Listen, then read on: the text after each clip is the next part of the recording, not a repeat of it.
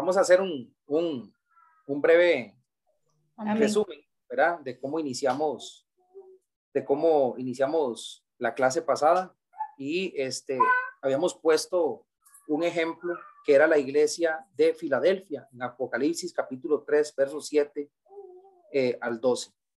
Eh, era una iglesia que nos muestra por lo menos cuatro síntomas de, de, de un creyente cuando entiende que es ser miembro de la iglesia del Señor, ¿verdad?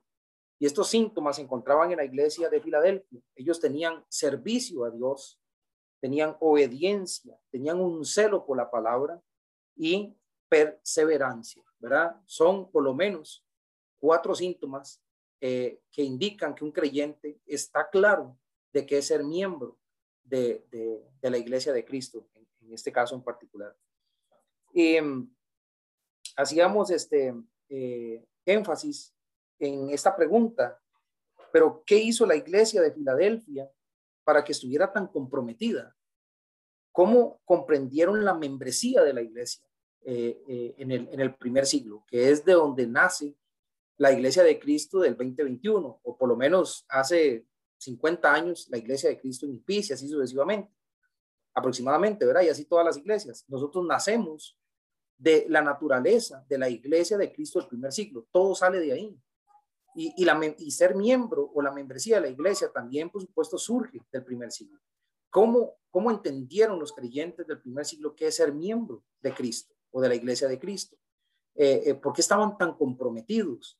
Tanto así que entregaban sus vidas, que renunciaban a cosas que hoy por hoy cuesta que un creyente renuncie a esas cosas para seguir a Cristo. Cuesta que un creyente deje sus prioridades, eh, sus gustos para, para sujetarse a la iglesia de Cristo. Ahora, en esta nueva era, lo que tenemos son creyentes que, que más bien critican a la iglesia, tenemos creyentes que no, eh, no ven bien a, a, la iglesia en cualquier sentido, ¿verdad? Y, y, y, eso es preocupante, ¿verdad? Pero gracias a Dios que tenemos la palabra para poder este, aclarar este tipo de cosas. Y lo primero, lo primero que nosotros vimos eh, eh, en la clase pasada es que ante todo antes de ser miembro de una comunidad cristiana, nosotros somos miembros de Cristo, ¿verdad? Y habíamos eh, utilizado varios pasajes ahí, dejando claro la palabra de Dios, que nosotros no somos miembros de ningún hombre, que la cabeza de la iglesia no es ningún hombre, ningún evangelista, ningún hermano, ninguna hermana, ningún líder. El dueño, amo y señor y cabeza de la iglesia es Cristo. Y la palabra de Dios nos muestra que nosotros, ante todo, somos miembros de Cristo, ¿verdad? Somos miembros de Cristo. Eh, y empezamos a hacer un resumen, incluso como lo compara maravillosamente la carta a los Efesios en el capítulo 5, verso 29 al 32, diciendo, dice que grande es, este misterio, pero yo lo digo respecto, ¿verdad? A la iglesia y a Cristo. No lo digo con respecto al matrimonio, decía el, apóstol Pablo. Y una de las cosas que él decía eh, en Efesios capítulo 5, eh, verso 29 al 32, es que así como el matrimonio, la pareja, aunque son dos, son una sola carne y que la sustenta y que la cuida y que la santifica, pues así también nosotros somos una sola carne en Cristo Jesús. Así finaliza el verso, el verso 32. Dice, grande misterio, yo digo esto respecto de Cristo y de la iglesia, no del matrimonio, aunque el, aunque el ejemplo que él viene poniendo es del matrimonio, ¿verdad? Pero él dice, esto yo lo estoy diciendo, diciendo respecto de Cristo y la iglesia. Yo soy una sola carne con Cristo. Yo no soy una sola carne eh, eh, con un evangelista. Yo no soy una sola carne con una, una hermana líder. Yo no soy una sola carne con hermanos viejos de años de la iglesia al, al, grado tal que si se van, al grado tal que si, se que si falla, yo también dejo la iglesia. No, la iglesia es una sola carne con Cristo Jesús. Tenemos un matrimonio, tenemos un compromiso, una relación seria de compromiso, de responsabilidad y así también de derechos.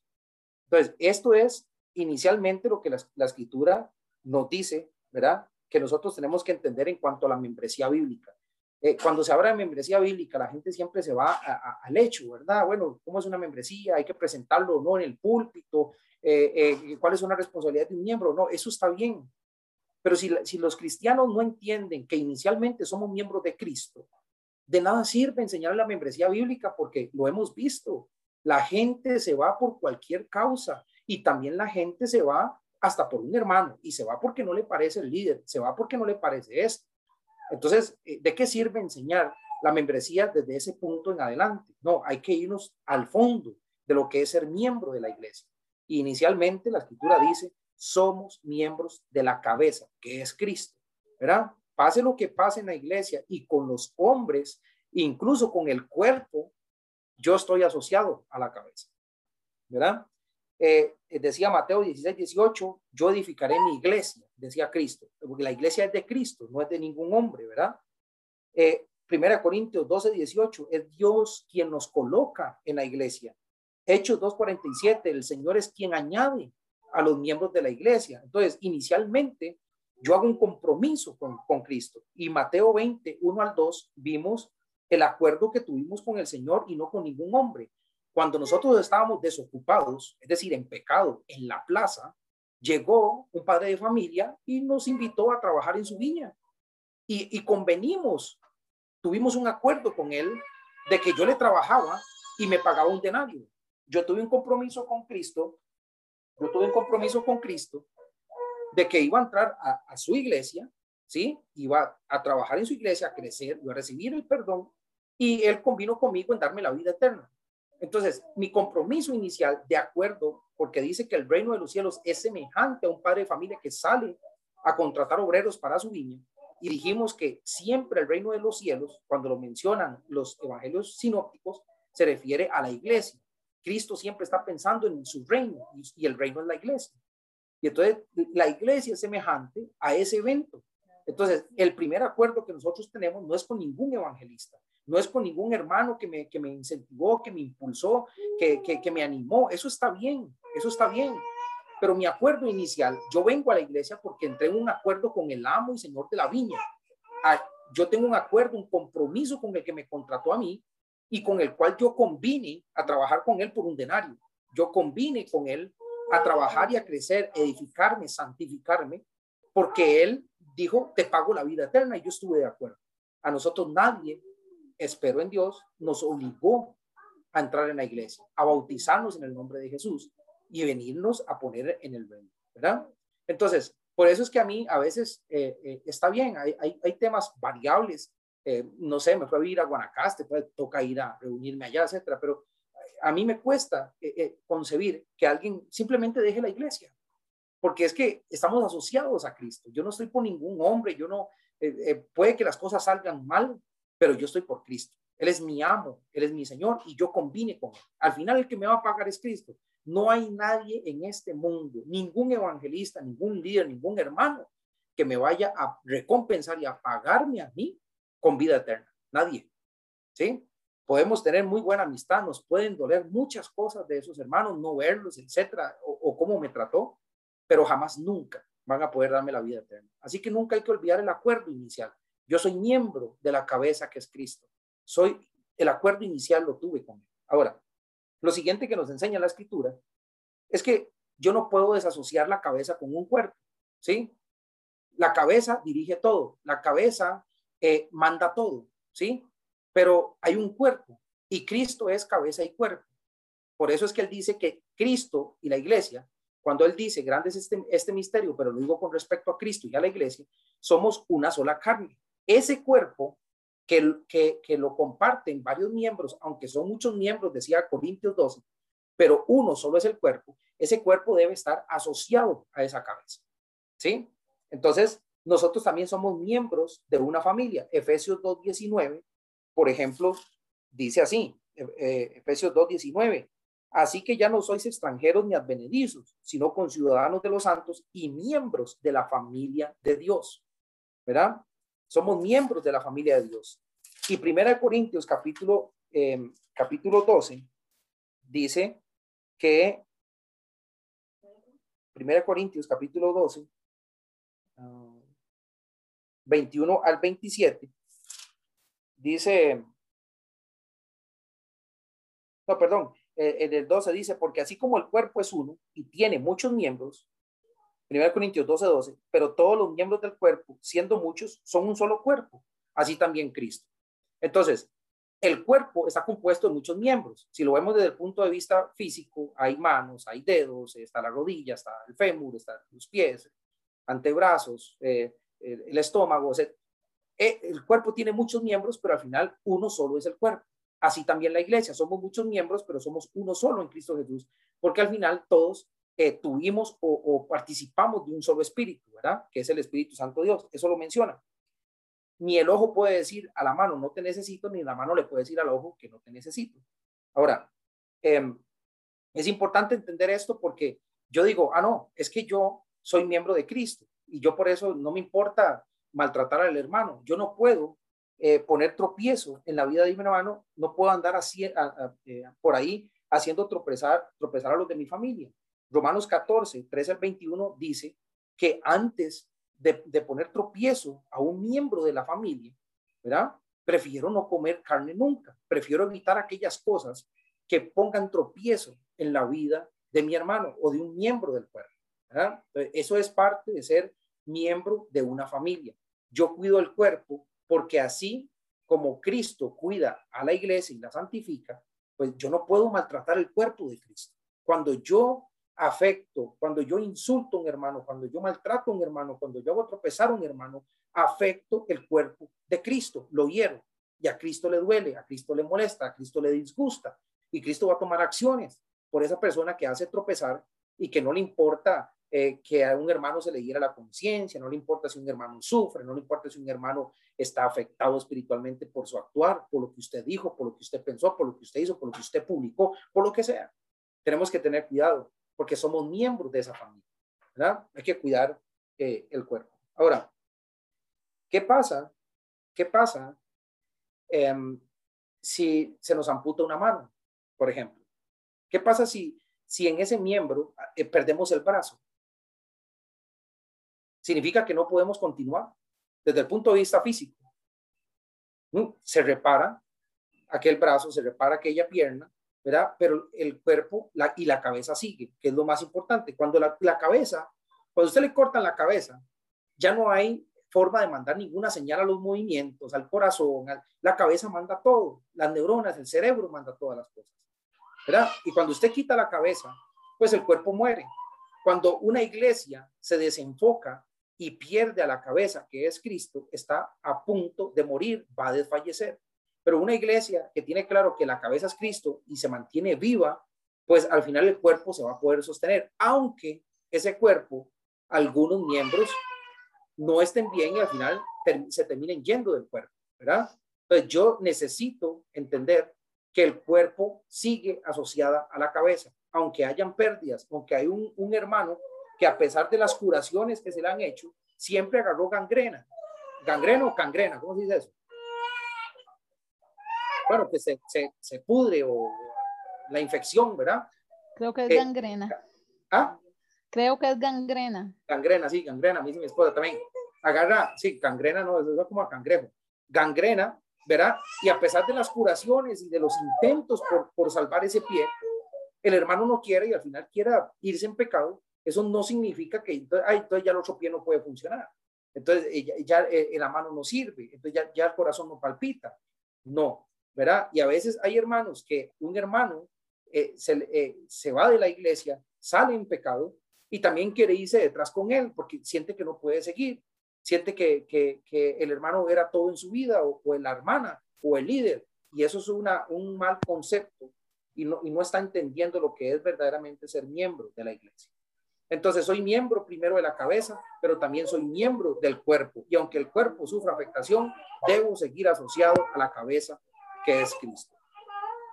Bien, ¿cómo somos miembros de la iglesia del Señor? Ya lo vimos a través de las aguas del bautismo. No hay otra forma de entrar a la iglesia sino siendo bautizados en el nombre de Jesús.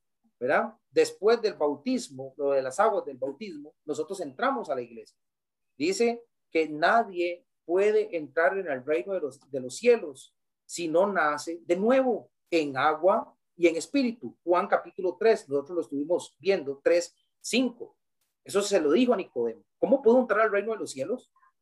Bueno, necesitan nacer de nuevo. ¿Y cómo puedo entrar en el vientre de mi madre siendo viejo? No, es que es a través de las aguas del bautismo. Es la única forma de entrar a ser miembro de la iglesia de Cristo, a ser miembro de, eh, de la cabeza inicialmente y luego de un cuerpo, que es la familia. Cualquier cosa quedan, quedan nueve minutos y nos volvemos a conectar. Ahora, entender que soy miembro de Cristo, entender que soy miembro de una familia y saber cómo uno llega a formar parte de ambas cosas, tanto de la cabeza como del cuerpo. Estas tres cosas no definen aún a qué iglesia pertenecer a nivel de localidad, ¿cierto?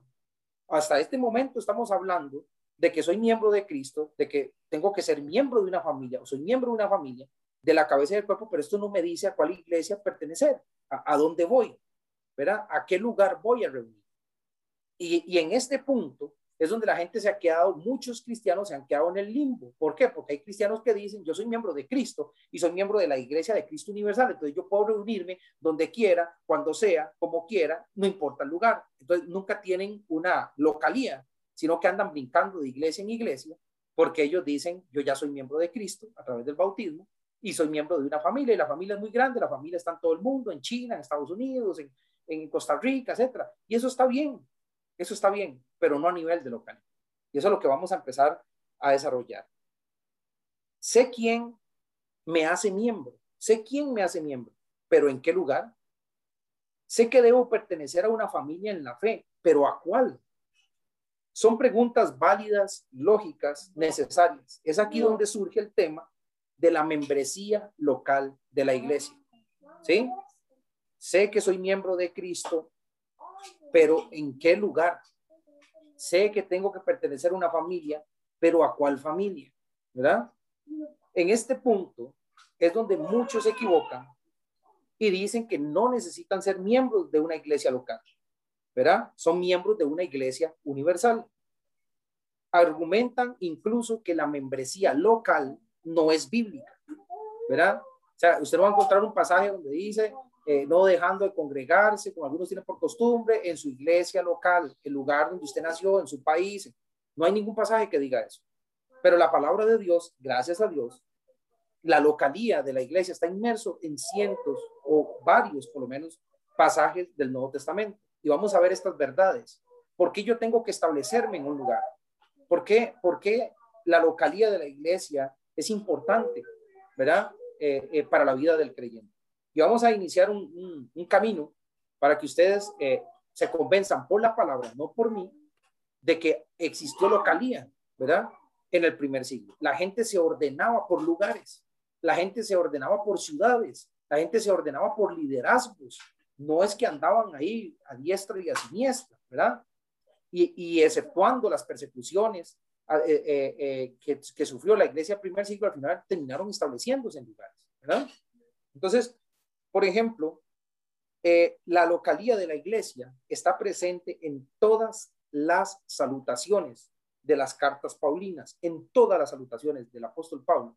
La localía de la iglesia está presente. Vamos a ver, eh, voy diciendo y, me dice qué hermana lo va a leer.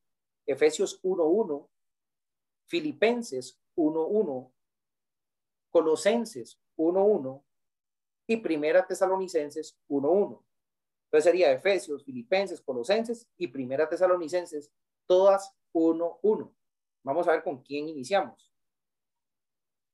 Tengo Efesios. Ok, mi hermana. Sí, adelante. Dice Pablo, apóstol de Jesucristo, por la voluntad de Dios, a los santos y fieles en Cristo Jesús que están en Efeso. Ok. Filipenses 1.1. Ok. Pablo y Timoteo, siervos de Jesucristo, a todos los santos en Cristo Jesús que están en Filipos con los obispos y con los dice Filipenses 1.1. Ok, ¿qué más? Colosenses 1.1. Catalina, ajá. Pablo, apóstol de... 1.2, perdón, 1.2.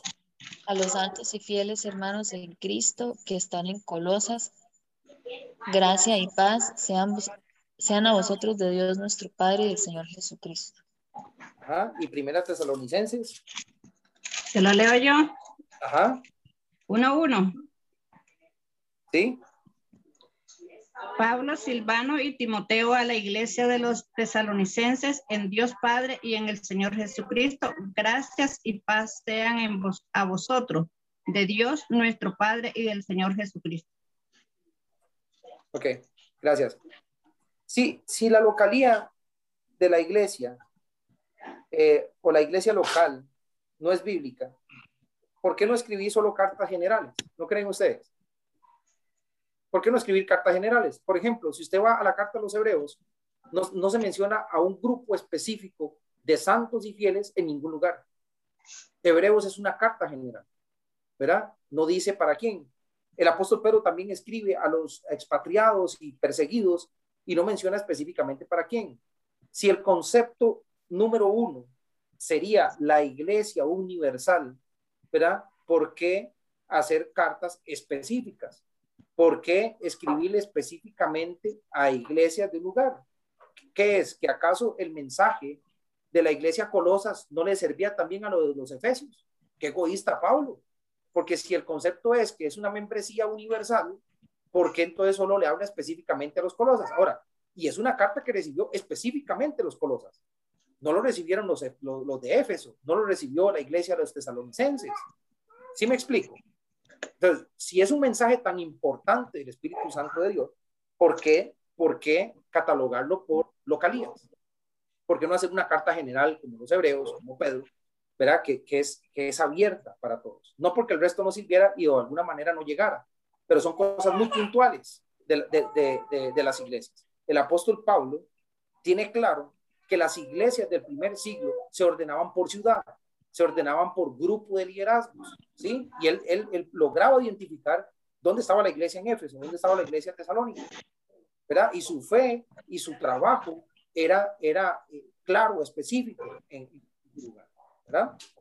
Entonces es una evidencia de que, de que la localía o la membresía local es correcta, ¿verdad? Nos, todo creyente tiene que establecerse en un lugar, en una ciudad, para crecer, y eso lo vamos a ver más adelante. Por ejemplo, vamos a ir a, esta otra otro argumento. Vea la indicación que le hace Pablo a los evangelistas. Vamos a ir a Tito 1.5. Tito 1.5. Tito 1.5. Esta es la indicación que el apóstol Pablo le hace al evangelista, en este caso Tito. ¿Alguna hermana que lo pueda leer? ¿Lo leo, hermana? ¿Sí? Por esta causa te dejé en Creta para que corrigiese lo deficiente y establecieses ancianos en cada ciudad, así como yo te mandé. Ok, ¿a dónde tenía que establecer ancianos? En Creta. ¿En cada? Para, que corri en, cada, ciudad. En cada ciudad. En cada ciudad. esa es la clave. En cada ciudad. ¿Por qué no decir establezcamos ancianos para todo el mundo? ¿Sí? Hagamos una iglesia, eh, así como inició en el primer siglo. La iglesia en Jerusalén fue la primera iglesia. Entonces, concentremos todo en Jerusalén y que de ahí todo el mundo mande. Entonces, si usted tiene un problema en su lugar, usted va y tiene que llamar a Jerusalén o viajar a Jerusalén, mira, me pueden resolver, porque es que aquí están los ancianos de la iglesia universal. ¿Sí? ¿Sí entienden el concepto? Pablo le, le dice a los evangelistas, pongan ancianos en cada ciudad, no vamos a concentrar el poder, no vamos a concentrar el ancianato en un lugar como si fuéramos una iglesia universal, que eso es lo que está pasando hasta el día de hoy. Hay iglesias que actúan como iglesias universales y ancianos que están por encima de muchas iglesias. Y eso no es orden dentro de Dios, eso no es correcto delante de Dios. Los ancianos se establecen en cada ciudad, es decir, está hablando de localía. Vea lo que le dice, por ejemplo, en Primera de Pedro 5, 1 al 3 a los ancianos. Primera de Pedro 5, 1 al 3. Ahorita se va a desconectar por aquello. Primera de Pedro 5, 1 al 3. Otra hermana que me lo pueda leer si me hace el favor. Dios quiere. Ajá. Primera de Pedro 5, del 1 al 3. Ruego a los ancianos que están entre vosotros, yo anciano también con ellos, y testigo de los padecimientos de Cristo que soy también participante de la gloria que será revelada. Apacentad la grey de Dios que está entre vosotros, participante, que soy también participante de la gloria que será revelada. Apacentad la grey de Dios que está entre vosotros, cuidando de ella, no por fuerza, sino voluntariamente, no por ganancia deshonesta, sino con el ánimo pronto no como teniendo señorío sobre los que están a vuestro cuidado, sino siendo ejemplo de la grey. Okay. Ah, son, son dos textos que, que tenemos que analizarlos de la siguiente manera. Y yo hago la siguiente pregunta. Cuando se iban a establecer ancianos, iban a establecer ancianos para todo el mundo, para una iglesia universal de Cristo. No tiene sentido, ¿verdad? No. ¿Cómo puede cumplir la función un anciano de la iglesia y tener cuidado de todos los que están en el mundo? No. Es imposible, mire. si está en una iglesia de congregación local de 30 miembros, es imposible, ¿verdad? Tener cuidado de todos. Ahora imagínense seguir con la idea de que, de que no existe la localidad de la iglesia, que no hay membresía local, sino que solo iglesias universales. Entonces, habría que establecer ancianos universales para una iglesia universal y tendrían que estar bajo el cuidado de todo el mundo. O sea, ¿cómo controla un anciano ese tipo de cosas? ¿Verdad?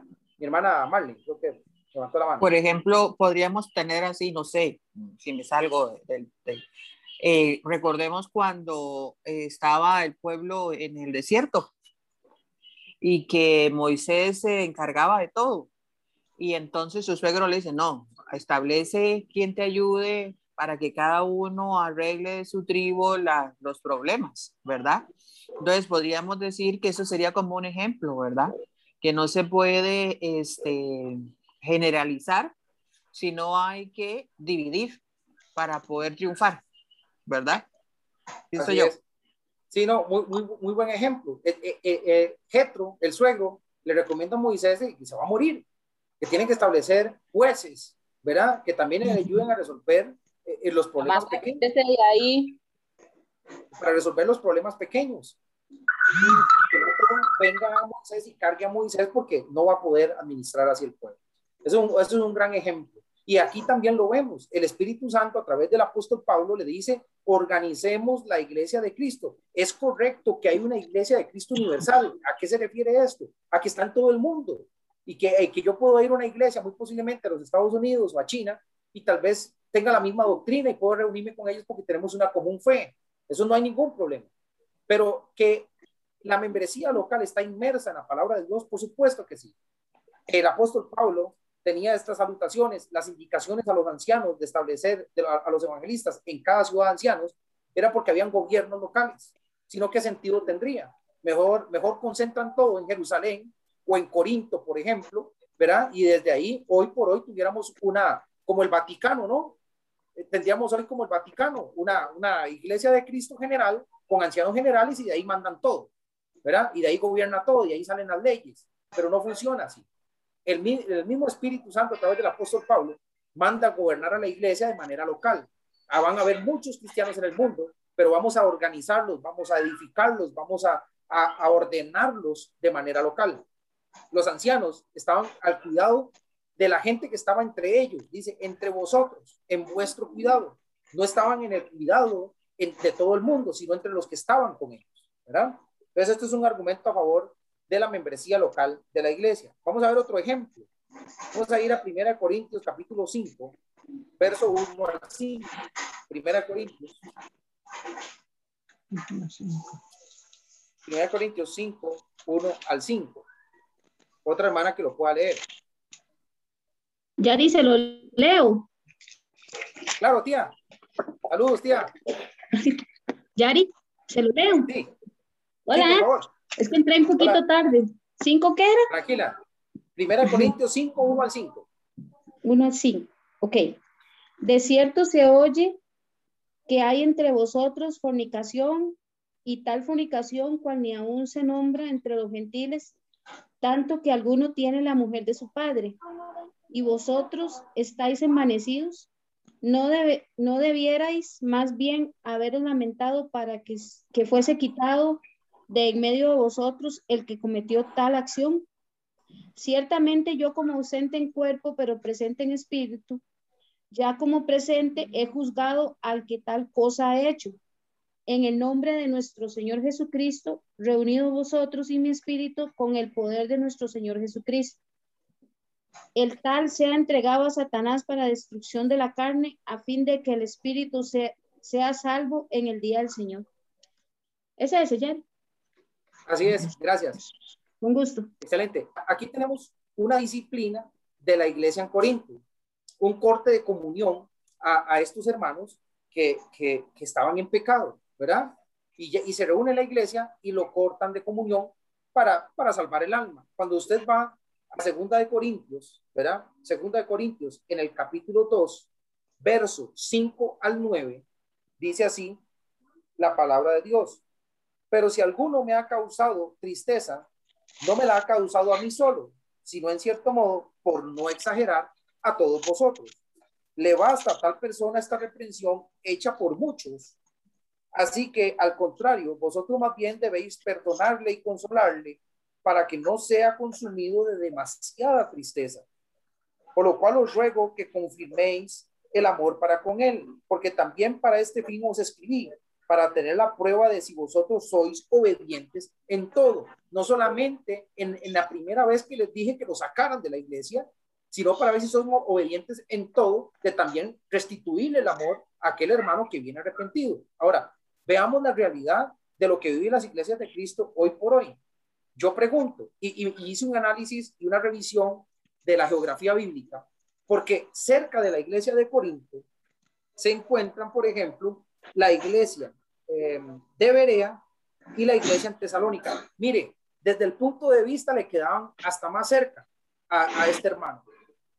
Estaba la iglesia de Berea y Tesalónica. Si usted revisa el mapa y lo puede revisar cuando quiera, se da cuenta que la iglesia de Tesalónica y los hermanos de Berea le quedaban también cerca a este hermano de Corinto. Pero este hermano de Corinto llega consumido de demasiada tristeza. porque Arrepentido, eh, dolido en su corazón de haberle fallado a Dios y de haberle fallado a la familia de la fe. Es, es una persona que comprende que es miembro de la cabeza que es Cristo y comprende que es miembro de una familia. Y la familia de este hermano estaba en Corinto. ¿Sí?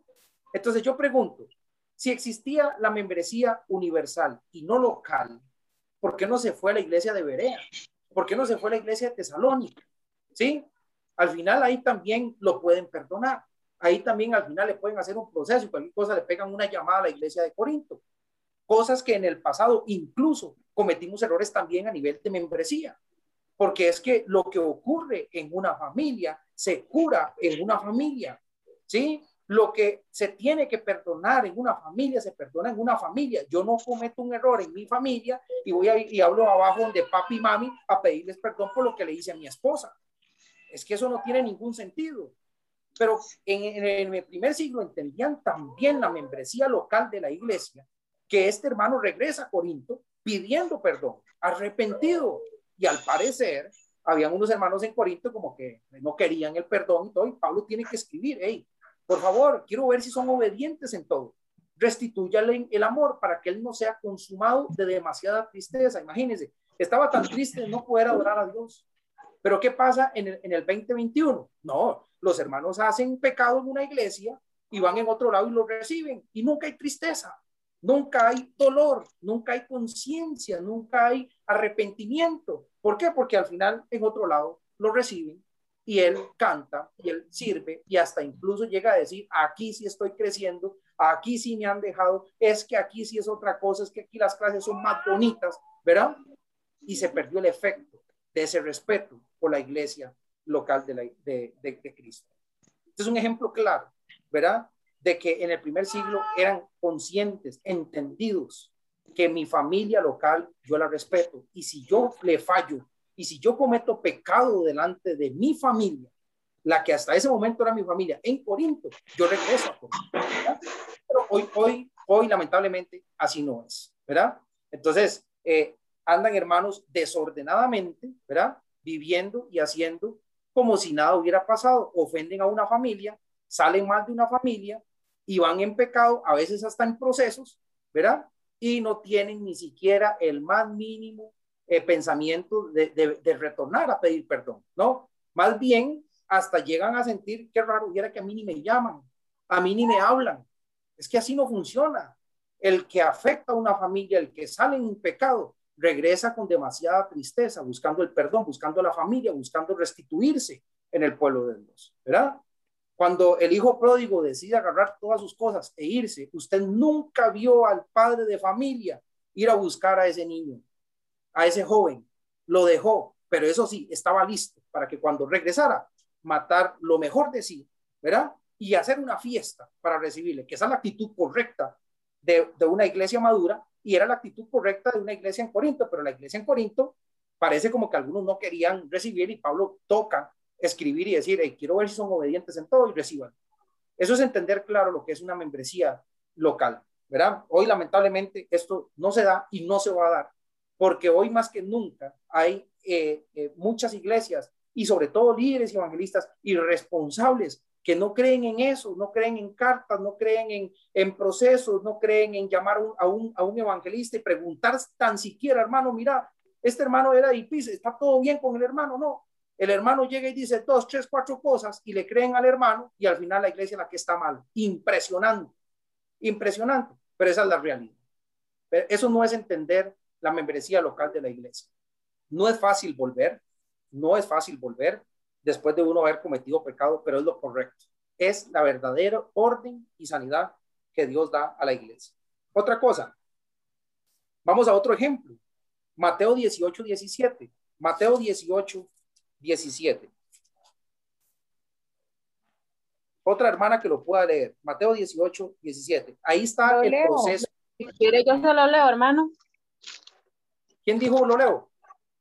Yo, Rebeca. Bueno, está bien. Mami o Rebeca. Rebeca. Sí, bueno, la mía es, es, es, una edición diferente, 18, 17. Ah, sí, antes de leer, nada más quiero aclarar que ahí está el proceso de cómo perdonar a un hermano. Solo vamos a leer ese extracto que va a leer Rebeca, 18 y 17. Ahora sí, adelante. Ok, dice, si no les escucha a ellos, habla a la congregación. Si no escucha ni siquiera la congregación, sea para ti exactamente como hombre de las naciones y como recaudador de impuestos. Ok, ¿Es ese? buenísimo. Así es. Técnico por gentil y publicano. Ahí, lo dice eh, explicado. Ahora, yo pregunto, si yo cometo un pecado en la iglesia universal, ¿significa que tengo que decírselo a todo el mundo? Hermanos, mira, es que como la iglesia local no existe y solo la iglesia universal, voy a mandar un correo, un Facebook y voy a poner que cometí tal pecado. O, o si el hermano no le hizo caso a la iglesia, entonces todos nosotros debemos mandar un comunicado y ventilar el pecado del hermano, porque es que es una iglesia universal. ¿Quién se mete en el proceso del hermano? ¿Sí? ¿Cómo, cómo hace el hermano para saber a cuál iglesia decirse? ¿Sí me explico? Y, y, y yo lo he vivido incluso en Panamá, hermanos que llegan a otras iglesias y le cuentan al evangelista, ¿verdad? Hermano, es que viera la torta que me jalé yo en otra iglesia y no me deja esto a mí tranquilo, no me deja a mí adorar en paz. Pero ¿qué pasa, hermano? Y no es que yo estaba en la iglesia de Chilibre y resulta que yo ahí cometí tal pecado y yo nunca hablé con los hermanos. O sea, es un desorden increíble debiera ser más bien un miembro que entiende bien la membresía local de la iglesia, hablar con el evangelista, hermano, yo cometí un error, ofendí a la familia de Chile y vengo para ser restaurado en Cristo Jesús. No es que se vaya a Tocumen, que fue lo que pasó, y va a inventar el pecado al hermano para que entonces hablen con los de Chile y al final todo su pecado anduvo y usted sabe lo que sucede cuando todo cuando el pecado anda en boca de todo mundo y sobre todo gente que no es espiritual. La Biblia dice que yo tengo que reunir a los que son espirituales, pero cuando yo ando desordenado y no entiendo la membresía ando brincando de iglesia en iglesia, resulta que no solamente me va a topar a los espirituales, me va a topar a los que no son espirituales, a los que son inmaduros y me van a reventar. Entonces mi crecimiento no se va a dar porque hasta voy a terminar ofendido por las palabras y las actitudes inmaduras de otros hermanos. Por eso es que Dios todo lo hace con orden y Él dice, mire, establezcase en una iglesia local y cuando usted tenga un pecado, busque a los que son espirituales no ande eh, haciendo las cosas por, decirlas, porque se va a hacer un desorden. Y al final lo que yo quiero es restaurar su vida. Entonces, no es posible que en un proceso uno deba decírselo a toda la iglesia universal. De como el hermano no nos escuchó, hermano, tenemos que decirle a todo mundo que no, solamente cuando se establece en un lugar, pues hay que conversar con ese tipo de hermanos, ese tipo de iglesias, si llega a algún otro lado, que, que no es un deber de la iglesia local, sino más bien de la otra iglesia que reciba al hermano. Hermano, te pego una llamadita porque aquí me llegó tal hermano. ¿Cómo está el hermano? No, hermano, está cortado comunión. Ay, mi hermanito, bueno, muchas gracias, voy a hablar con él para devolverse. Eso es lo correcto. Pero ahora no, ahora más bien le preguntan al hermano, ¿qué fue lo que pasó? Hermano, fue un mal proceso, es que hay una familia que está gobernando la iglesia, es que los hermanos eh, eh, siempre hacen lo mismo y ah, ok, perfecto, no te creo, venga para acá. Vamos a, vamos a hacer que crezca. Impresionante, pero eso pasa. Bien, otro, otro, otro argumento eh, es Cristo, que Cristo respetó y avaló las membresías locales de la iglesia. Cuando usted va a Apocalipsis, cuando usted va a Apocalipsis, Dios no habla de manera general, le habla a siete iglesias. Y está Apocalipsis 2.1, ¿verdad? Que es la iglesia o el mensaje a la iglesia de Éfeso. Está el 2.8, que es a Esmirna. Está el 2.12, que es a Pérgamo. Está el 2.18, que es a Tiatira. Está el 3.1, que es a Sardis. Está el 3.7, que es a Filadelfia. Está el 3.14, que es a la Odisea. ¿Verdad? Son siete iglesias son las mismas iglesias de Cristo, pero con virtudes diferentes, con problemas diferentes y con exhortaciones diferentes. ¿Sí me entiende? Cristo avala, avala la localía o la membresía local de la iglesia. Cristo no es un desordenado. Cristo no va a mandar una exhortación a ver, como dice dicho del tipo, a ver quién le cae el guante. No, imagínese que manda una exhortación general y se queda uno, seré yo maestro, ¿verdad? es para mí, somos nosotros. No, él es ordenado y habla a las iglesias locales del primer siglo con exhortaciones y problemas y virtudes diferentes y le dice, ustedes tienen que corregir esto, pero usted no. Hay una iglesia que no le corrige nada. porque esa iglesia va a recibir exhortación si está no perfecta, pero está bien delante de Dios? Lo que ocupaba era ese halago, ese ánimo de continuar perseverando en las cosas de Dios. ¿Sí? No se puede hablar de manera general y Cristo aquí, en este orden, pues eh, avala, ¿verdad? Y está diciendo que la membresía local es bíblica en la iglesia. Hay hermanos que quieren ver un pasaje que diga que no dejando de congregarse en su iglesia local, en su país. Ese pasaje no lo van a encontrar, pero la localidad está inmersa. Dios es un Dios de orden. Dios no es un Dios de confusión, es un Dios de paz. Y Él organiza todo, todos con liderazgos diferentes, ancianatos diferentes en su localía con sus exhortaciones, con sus problemas, con sus virtudes. Eso es la iglesia de, Cristo en el primer siglo. Que hoy no se dé, que hoy la gente esté pensando en otras cosas, es, otro problema. Pero bíblicamente hay un orden establecido. Bíblicamente la localía está inmerso en las iglesias del primer siglo. Hago una pregunta. ¿Eran los miembros de Esmirna miembros también del cuerpo de Cristo de Tiatira? ¿Cuál sería la respuesta? No, no, y está establecido, ¿sí? Son los miembros de IPIS también miembros de cualquier otra iglesia de Cristo en el país. No, tampoco. Es que eso no es correcto. Bíblicamente no es así, ¿verdad? La membresía bíblica establece que yo debo ser miembro de Cristo. Sí, primero, número uno, ser miembro de una familia. Debo elegir ambas cosas, pero que debo establecerme para crecer y aplicar todos los mandamientos que debo cumplir en una familia de un lugar, de una ciudad, bajo un liderazgo. ¿Sí? Porque si no, todo, todo a partir de ahí es un desorden y Dios no es, no es desordenado. Y hay algo aquí tan grande en la palabra de Dios que yo, yo lo titulé así como el argumento número 5. Apúntelo así. Las tres, las tres sujeciones. Las tres sujeciones a las cuales se debe, valga la redundancia, sujetar un miembro de la iglesia de Cristo. Las tres sujeciones. La primera está en Efesios 5:24. Cuando usted lea el pasaje, va a decir, aquí me tengo que sujetar primero. Efesios 5:24. Ahora sí, mami, si quiere, sé que iba a leer, lo puede leer. Efesios 5, 24. Es que me cuesta estas hojas, Efesios 5, 24. Sí, Efesios 5, 24. Ahí está la primera sujeción. ¿La leo ya? Sí. Así que como la iglesia está sujeta a Cristo, así también las casadas lo estén a sus maridos en todo. Ok. ¿Cuál es la primera sujeción? La primera sujeción es Cristo. Siempre va a ser lo primero. Yo me voy a sujetar a Cristo. Pase lo que pase con el hermano, con el liderazgo, con el evangelista, con las clases, con todo, me sujeto a Cristo. Él es mi amo, mi Señor, mi dueño, con el que negocié. Luego vamos a ir a Efesios 5, 21. Ahí mismo, pero Efesios 5, 21. Segunda sujeción. Efesios 5, 21, otra hermana.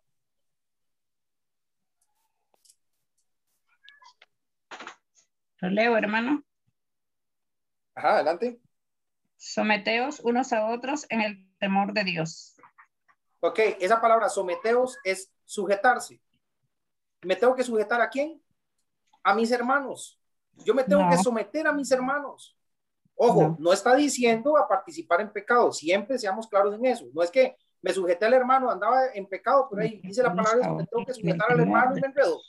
No, no, no. El pasaje lo que está diciendo es que debe haber una sujeción entre nosotros, entre hermanos, ¿verdad? Hay hermanos que no les gusta que otros hermanos les exhorten. Hermano, ¿y usted qué le pasa? ¿Usted quién es para mí decirme esas cosas? Me tengo que sujetar a la exhortación del hermano porque es mi familia. Es miembro de la familia a la cual yo pertenezco. Si hay un hermano, por ejemplo, que le hiere algo, ¿verdad? Yo porque voy a decir, ah, hermano más delicado, a mí que me importa lo que, lo que sienta el hermano. No, me tengo que sujetar al hermano porque es mi familia. Eso es lo que está enseñando este pasaje. Someteos los unos a los otros, ¿cómo? En el temor de Dios. Si yo temo a Dios y me sujeto a Cristo, me tengo que sujetar a mi hermano. Así de sencillo. ¿Verdad? Esa es la, segunda sujeción. Y vamos a ir a la tercera sujeción, que está en la carta a los hebreos. Hebreos capítulo 13, verso 17. La primera sujeción es Cristo, Efesios 5, 24. La segunda sujeción es a los hermanos o a la familia, Efesios 5, 21. Y la tercera está en Hebreos 13, 17. Otra hermana que lo lea y ahí vamos a sacar la tercera sujeción. Hebreos 13, 17. Lo leo nuevamente. Sí. Dice Hebreos 13, 17. Obedeced a vuestros pastores y sujetaos a ellos, porque ellos velan por vuestras almas, como quienes han de dar cuenta para, para que lo hagan con alegría y no quejándose, esto no es provechoso. Ok, aquí me debo sujetar a los pastores. En, en, en, en la Biblia de lenguaje sencillo es a cualquier líder. Si en su iglesia hay evangelista, evangelista, en su iglesia hay grupo de varones, varones, en su iglesia hay ancianos, a los ancianos, pero sujetarse al liderazgo de la iglesia. Con esto no quiere decir que van a hacer el pecado que hace el liderazgo. Siempre separemos esas cosas. La Biblia, jamás nunca usted va a escuchar a la Biblia decir, participen en todo y hasta en el pecado de un líder. Jamás, ni de ningún hermano. Pero debe haber una sujeción a ese liderazgo. Tres sujeciones. Cristo, el hermano, a la familia y a los líderes. E, esa sujeción es un, un compromiso. Es decir, yo no puedo hacer y deshacer como a mí me venga en gana porque estoy sujeto a un liderazgo, estoy sujeto a una familia a la cual pertenezco, tiene que estar identificada. Ahora mi familia es IPIS, ¿sí? Y también estoy sujeto a Cristo, que manda todo. Ahora yo pregunto, ¿cómo puede un hermano obedecer o sujetarse a un liderazgo o a una familia y a la vez hacer lo mismo con otros liderazgos y con otras familias? ¿Verdad que no tiene sentido? Que un hermano dice, eh, hoy domingo me sujeto al liderazgo IPIS, y PIS dice que la, la, em, la, adoración es a las nueve y media y resulta que, por ponerle un ejemplo puntual de la cena, en IPIS, cuando se sirve la cena, todos comen de una vez. Pero cuando yo voy a Liberia, todo el mundo se espera y cuando todos tienen el pan, comen. Entonces, ¿cómo voy a andar yo en, esas dos, dos eh, directrices? ¿Verdad? Entonces, resulta que cuando yo llego a IPIS, me ofende un poquito a decir, hermano, mira, ¿por qué no hacemos como hacen allá? Ah, ¿cómo hacen allá? Y que todo el mundo se espera. Es que yo creo que es mejor hasta vivir y comienza el desorden. Porque es que la Biblia no habla específicamente de eso, es una costumbre de esa iglesia, pero no la costumbre en IPIS y que en nada afecta a la salvación. Pero el hermano anda en dos sujeciones, el liderazgo de allá y el liderazgo de aquí, ¿verdad? ¿No creen que en algún punto dejará de obedecer a alguno por andar con varias indicaciones? ¿Sí? Y si le falla a un liderazgo o a un ancianato o a una familia, ¿no es esto desobediencia y por lo tanto pecado? Por supuesto que sí. ¿No es esto andar desordenadamente? Por supuesto que sí. ¿Qué tal si en la otra iglesia establecen un programa de oración, por ejemplo, y le dicen a todos los miembros que es deber, porque así es, cumplir con ese plan de adoración? Y resulta que ese hermano va dos veces y de repente terminó en IPIS, y en IPIS no hacen oración. Entonces, le acaba de fallar un liderazgo por el cual la Biblia le dice que tiene que sujetarse a ese liderazgo. Le desobedeció al liderazgo, le, le falló a una familia, y por lo tanto le falló a Cristo. Pero el hermano lo ve bien porque es que hermano, de es que ese día tuve que viajar a otro lado. Y así anda de iglesia en iglesia, en desorden y en desorden. Entonces no puede ser, ¿verdad? Puse un ejemplo eh, de, de los Walmart, ¿verdad? Los Walmart son varias tiendas a nivel de país. Son lo mismo, por supuesto que son lo mismo, pero hay diferentes jefes, hay horarios para los colaboradores diferentes e indicaciones diferentes. Por ejemplo, aunque Walmart abra de 9 a 9, hay empleados que entran de 2 a 9, por ejemplo, o de 2 a 10. Resulta que el hombre se va para el otro lado y le dicen que no, que ahora tiene que entrar él de 6 a, a, 2 y entonces va a estar cansado para entrar en el otro Walmart en la tarde hasta las 10. En algún punto, ese empleado va a dejar de ir a trabajar en algún horario porque, hay que bárbaros! Es que no puedo con todo. Y va a fallarle un liderazgo. Si yo, si yo no me sujeto a un liderazgo y desobedezco un liderazgo, ojo, que el liderazgo está dando indicaciones de la palabra, no está diciendo que el liderazgo eh, eh, me dijo que, que, no sé, que, que, tenía que quedarme en la casa porque sí, cosas que no son, no tienen sustento y respaldo bíblico. Eh, el liderazgo, si, si a ese miembro se le dice, por ejemplo, y el liderazgo establece juntamente con la iglesia, por supuesto, no es que hay una, un, caciques y se establecen horarios, tiene que cumplir los horarios de la iglesia, de ese liderazgo, de esa familia. Y no por eso andar de otro lado y decir, hermano, es que yo ya me reuní en otro lado y por eso no fui. Hermano, yo no cumplí ese horario porque es que yo me reúno en la tarde donde fulano, que era lo que pasaba a veces en la iglesia. ¿Y cómo así? ¿Verdad? Porque hay, hay órdenes, hay em, eh, indicaciones y la Biblia me manda a mí a tener tres sujeciones, Cristo, mi familia y el liderazgo a la cual yo pertenezco. No puedo andar en ese clase de desórdenes y, acatando diferentes indicaciones y fallándole a uno y fallándole al otro. Eso no es correcto delante de Dios. Bien, creo una, si alguien va a opinar ahí, me levanta la mano, si no, creo una, otro argumento que, que le puse, lo que no es, lo que no es la membresía. ¿Verdad? Que eso, eso nos ayuda mucho a entender también lo que sí es la membresía y lo vamos a ver. Lo que no es la membresía antes de entrar ahí, sí quedamos claros con la localidad de la iglesia. el argumento, eh, incluso con las tres sujeciones, lo que establece es de que eh, ser miembro de una iglesia local es correcto, es bíblico, ¿verdad? Está inmerso, está establecido, lo avala Cristo, lo avala el apóstol Pablo, ¿verdad? Lo avala el ejemplo y el comportamiento de las iglesias de Cristo, como el caso de este hombre que fue disciplinado y regresa a establecerse a Corinto y a pedir perdón en Corinto. Están entendiendo claro lo que es una localía, ¿verdad? Cuando, cuando yo le fallo a mi familia de IPIS, regreso a la familia de IPIS a resolver mis problemas espirituales. No importa que en ese momento me enojara tanto y deje todo botado. Yo, yo si quiero establecerme otra vez con Cristo, tengo que sujetarme a los hermanos a los cuales yo pertenecí. Tengo que sujetarme a ese liderazgo, no porque ahora ya no soy miembro, entonces me vale lo que digan en IPIS y no me importa lo que piensen los hermanos en IPIS. No, no, no, no. Cometiste un error. Fallaste. Y para restablecerse ocupas eh, eh, eh, acomodar y ordenar las cosas en el lugar donde fallaste. Eso es orden. Y así se establece el crecimiento espiritual y se asegura la madurez espiritual de un miembro. Bien, lo que no es la membresía. Número uno. Número uno. La membresía no es una entrada a la iglesia. Eso no es la membresía. Nosotros entramos a ser miembros de la iglesia solo a través del bautismo. Nada más. Hay, hay veces que llegan personas, hermanos incluso, que visitan tanto una iglesia que se creen miembros de esa iglesia, ¿verdad? Pero no están establecidos como tales. ¿verdad? Entonces, eh, eh, si no hay una, una, un orden bíblico, ¿verdad? No puede haber una entrega de, de responsabilidades hacia ese hermano. Hay visitas que llevan mucho tiempo en la iglesia que creen que son miembros y creen que pueden tomar acciones, responsabilidades y servicios dentro de la iglesia. Y no son miembros de la iglesia, no importa cuánto tiempo tengan de estar ahí, ¿verdad? Lo primero es, no es una entrada a la iglesia, entramos por el bautismo, ninguna visita puede sentirse miembro de la iglesia por más años que tenga de estar en la iglesia. Esto me refiero a visita bautizada, eh, no bautizada, perdón. ¿Verdad? No es que ya, entonces, como ya tiene mucho tiempo, ya la aceptamos y es miembro de, de la iglesia y pongámoslo a hacer responsabilidades. No tiene que bautizarse en el nombre de Jesús, porque dice la palabra de Dios que una vez que la gente se bautizó, Cristo añadía cada día a su iglesia los que habían de ser salvos. Hermano. Es el único que... Ajá. Este, Sí, mi hermana. ¿Puedo hablar?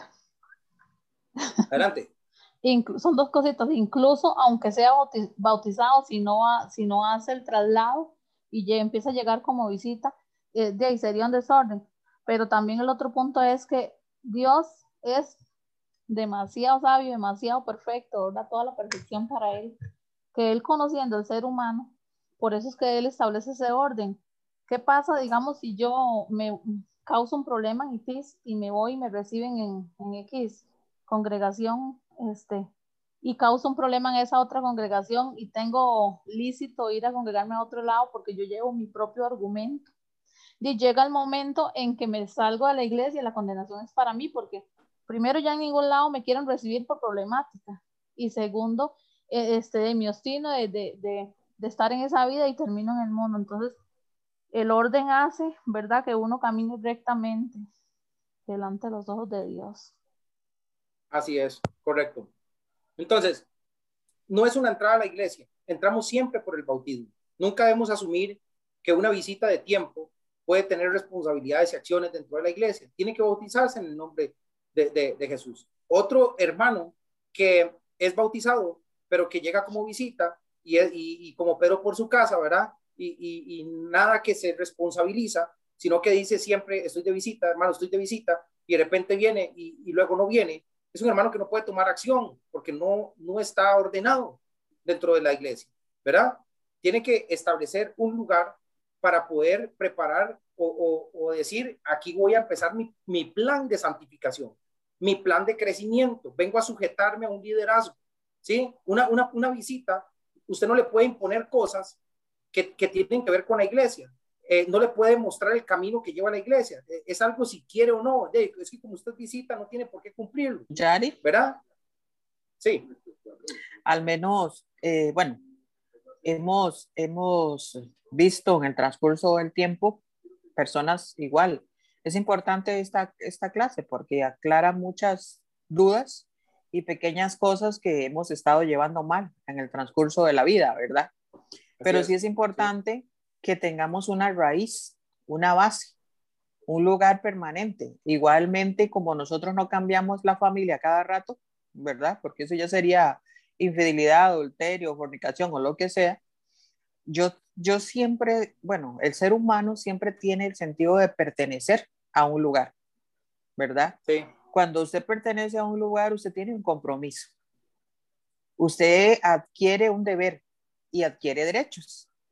Entonces es ahí cuando usted se compromete, como dice Lorena, es que si yo ando visitando iglesia en iglesia y no me establezco, entonces, este, a menos de que sea un evangelista que quiera andar abriendo congregaciones en todas las provincias, en todos los cantones, ¿verdad? Estamos siendo este, inconstantes y no tenemos un compromiso con Dios porque no le estamos sirviendo a Dios, sino simplemente voy, me lleno, pero no comparto la llenura que tengo. Entonces es, tan glotoncillo que tan glotoncillo que ya, se engordó tanto que después no pudo ni caminar y como dice Lorena, ya no volví. Entonces nosotros debemos de tener una raíz, una base, un lugar, una estabilidad. Y es importante porque con esta clase pues se, se me han aclarado algunas cosas que, que, que pues no, no tenían Es más, debería ser una clase de miércoles para que todos, igualmente que nosotros tenemos estas dudas y no se han aclarado, porque ha sido una clase, la primera parte, tanto como esta, que es ahora la segunda, muy esclarecedora, ¿verdad? Qué bueno, importante, ¿verdad? Y, vea que voy a agarrar esto que de decir mi hermana Marlene para decir justamente lo siguiente. Imagínense un hermano que anda de iglesia en iglesia, anda a escuchar, nunca, nunca escucha temas completos. Llegó un miércoles y estaba hablando de una cosa, llegó el otro y estaba hablando de otra cosa. Es lo que le pasa al hermano inconstante, el hermano que se reúne un domingo y llega al, al tercer domingo, ya no sabe lo que se dijo los otros domingos y siempre anda aprendiendo, ¿verdad? Siempre anda levantando la mano, siempre anda con dudas, etcétera. Ahorita que nos hemos establecido, muchos de aquí llevamos mucho tiempo estar en IPIS a pesar de los chisperos y a pesar de lo, lo, lo, que hemos vivido, pero hemos aprendido en esta sucesión de clases, ¿verdad? Y, lo que menciona nuestra hermana Marlene, qué lástima que no es una clase de miércoles, y es que aún así en miércoles no llegan todos. Entonces son hermanos que, que, que, que siempre andan con dudas, ¿y qué es, lo, qué, qué es lo que genera la duda? Que cuando se toman acciones les parece que no es correcto, y, les parece que no es correcto porque no estudian. Entonces, al final, qué difícil está usted tomando decisiones con personas que no estudian, que no están metidos de lleno en, en la membresía local de la iglesia y tener que explicarles, mira, vea, eh, eh, la Biblia dice los rudimentos de la iglesia, de la doctrina tal y tal, para que apenas comience a aprender por qué se están tomando las acciones. Muy complicado, ¿verdad? Y así sucede en toda la historia de la iglesia. Nosotros siempre tenemos temas en los cuales uno dice, ¿será correcto? ¿No será correcto? Hay que buscar esta estabilidad. Lo, lo único que genera el crecimiento espiritual es la perseverancia, no solamente en las cosas de Dios, sino en el lugar donde yo estoy, ¿verdad? Eh, eh, voy a buscar ese crecimiento ahí. No es acostumbrarse a un predicador, no. Es, es, es buscar ese crecimiento con todos los elementos a través de mi familia, eh, familia de la fe me refiero, a través de las predicaciones, a través de Cristo, ¿verdad? Y voy creciendo en todo esto. Es más, yo les digo una cosa, los mismos problemas de la iglesia lo hacen crecer a uno, no porque haya un problema yo salgo corriendo, entonces nunca voy a aprender nada, nunca voy a saber qué sucede después de que en una iglesia hay un problema de tal magnitud, cómo actuar, cómo actúan los verdaderos creyentes, cómo se resuelve un problema de estos en una iglesia. No, siempre voy a salir asustado, siempre voy a salir eh, eh, o, tirándome ahí, ¿verdad? Por la, por la tangente. Entonces, es, es, es muy valiente, muy maduro cuando usted, a pesar de los problemas, sigue en esa iglesia, ¿verdad? Y tratamos de resolver y tratamos de aprender. Eso lo ayuda a uno a madurar, lo ayuda a uno a crecer. Solo así un creyente sale adelante. Imagínese usted un estudiante, ¿verdad? Que esté recibiendo administración y salta contabilidad y luego salta informática y luego está estudiando veterinaria es una persona que parece que está estudiando, pero no va a aprender de nada. Al final va a combinar los animales con la contabilidad y mejor no combino las dos cosas para, decir en qué se va a convertir ese contador, ¿verdad? Para no enredar el asunto. Pero eh, entonces el cristiano tiene que ordenarse para poder crecer, ¿verdad? Entonces, eso como, como número uno. Luego, ya, ya le quedan menos de un minuto, lo volvemos a conectar para finalizar.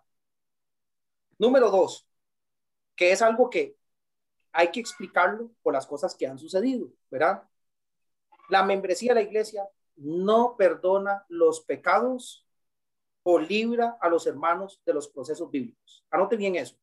La membresía no perdona los pecados ni libra a nadie de los procesos bíblicos. Hay gente que creyendo que con pensando que va a quedar libre pensando que va a quedar libre por irse, simplemente estaba tapando el pecado, yéndose, pero el pecado queda ahí, porque no se ha... Está, Es que, perdón, estamos hablando ahora de tres procesos que son importantes para, este, ¿cómo se llama? Para la sujeción.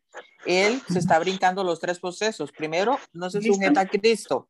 Segundo, no se está sujetando a la hermandad, ¿verdad? Y el tercero, que es sujetarse al, al, liderazgo tampoco. Entonces está violando estos tres procesos, según Mateo, según Mateo este, que al final se bueno, pecado, digamos. Sí, entonces es, sí, entonces eh, su corazón está contristado completamente. Está en rebeldía también, hermanas, porque una persona que renuncia a su membresía y no quiere nada con la iglesia está en rebeldía. Correcto. Eh, todo lo que han dicho es correcto. Incluso lo que está diciendo, lo que está diciendo mi esposa. Lo que pasa es que yo siempre trato de asociarlo al, al pasaje para que lo veamos en la Biblia. En Mateo 18 dice que estando tú y él solo, ve y habla. Si te oyere, has ganado a tu hermano. Si no te oyere, ¿qué dice la palabra de Dios? Ve tú con dos o tres testigos, ¿verdad? Para tratar de persuadirlo. Y si no te oyere, ¿qué proceso sigue? Dilo a la iglesia, dice mi esposa. Ahora, vea, vuelvo al ejemplo. Un hermano está en el segundo paso, está con dos o tres testigos.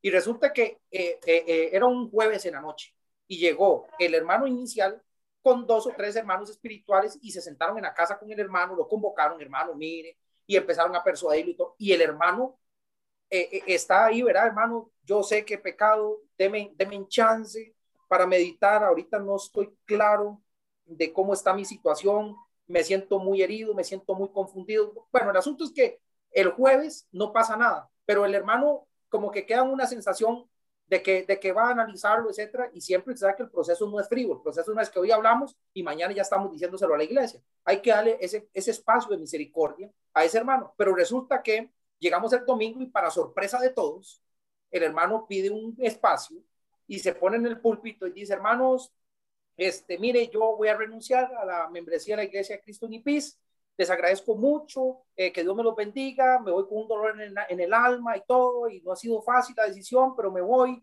y chao. ¿Y qué, y, qué pasó con la reunión del jueves? ¿Qué significa? ¿Qué está diciendo ese hermano según Mateo 18? Que no los que. Hermano, este, lo que dice Mateo. Perdón, mi hermana, que no los que. No, según Mateo 18. Ve y dile a dos o tres testigos, ah, ¿verdad?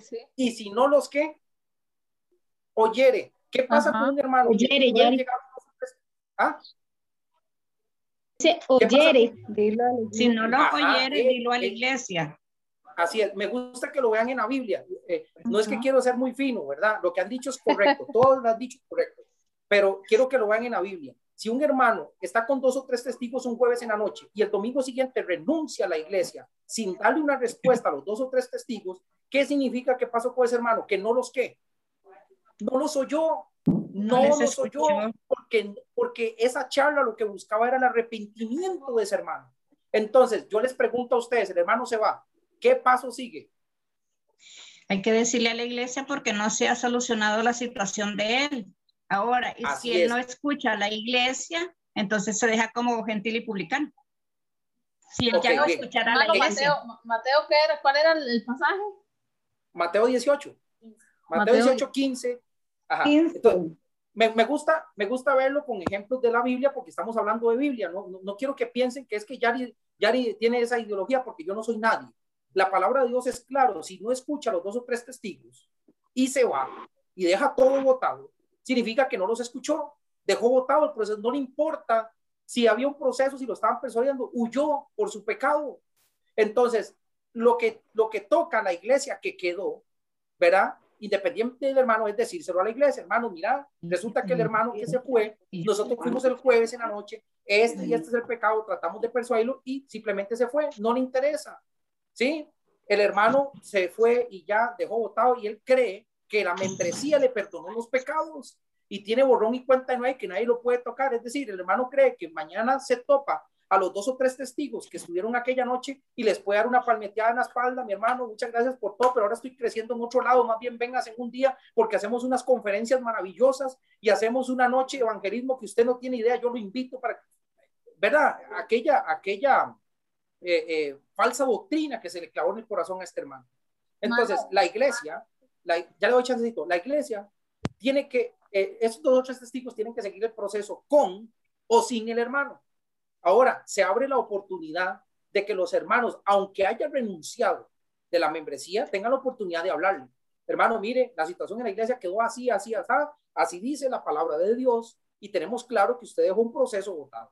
Vengo a hablarle porque me interesa que usted crezca, no sabía esto, lo desconocía, pero ahora lo tengo claro antes de que se le corte comunión y se hace proceso, ese espacio. Resulta que como el hermano cree que ya no es miembro de IPIS y cree que la membresía le, le, perdona los pecados, muy posiblemente no escucha a estos hermanos, entonces no está escuchando a la iglesia. Entonces, ¿qué tiene que hacer la iglesia? Cortarlo de la comunión. Punto. Cuando ese hermano regrese a la iglesia de Cristo en IPIS va a quedar un registro que fue cortado de comunión. Cuando ese hermano regrese a una familia que se está reuniendo hoy por hoy en IPIS, esa familia tiene el deber de decirle, mi hermano, no puedo asociarme con usted porque resulta que en la asamblea del X mes, del X domingo, usted fue cortado de la comunión con Cristo. Pero ¿cómo? Si yo no soy miembro, no. Venga y le explico la palabra. Venga, le doy un café y le explico la palabra de lo que pasó con usted. ¿Sí me, sí me explico? Eso es lo correcto, porque al final lo que Dios, oiga, lo que Dios anda buscando, no que hay venganza en algún hermano que quieren montar una perseguidora o quedaron muy enchilados o quedaron muy eh, eh, eh, ahí como, como asuntos sin no, no, Lo que anda buscando Cristo, ¿qué es? Salvar esa alma del pecado. ¿Sí o no? Y esa alma no puede llegar y pensar arrepentimiento de las personas. donde se le ha señalado un pecado claro y está en un proceso y decir que como renunció a la membresía, borrón y cuenta nueva, la, en la renuncia de la membresía me perdonó los pecados y ahora puedo andar como Pedro por, por su casa, de iglesia en iglesia, incluso reuniéndome con hermanos de mi ex familia y tomando café como si nada hubiera pasado o hablando como si nada hubiera pasado y, y, eso no es correcto. Hay que poner las cosas en contexto, poner las cosas en orden, ¿verdad? Eso cuando estamos hablando de un hermano que está en un proceso bíblico. Ahora, un hermano que abiertamente ha cometido pecado, tal vez no esté en un proceso bíblico, pero abiertamente ha cometido pecado, delante y público, delante de una iglesia, ¿verdad? ¿Qué es lo que dice la Biblia? ¿Cuál es el deber de ese hermano? Cuando alguien comete pecado público, agarró toda una iglesia, hizo, deshizo y dijo cosas sin sentido, incluso usó mal la palabra de Dios, tergiversó la palabra de Dios y se le señala el pecado y públicamente afecta a una iglesia y, él dice y, y renuncia y se va. ¿Qué es lo que dice la Biblia? Porque es que al final lo que quiere hacer el hombre nunca va a pasarle por encima la palabra de Dios.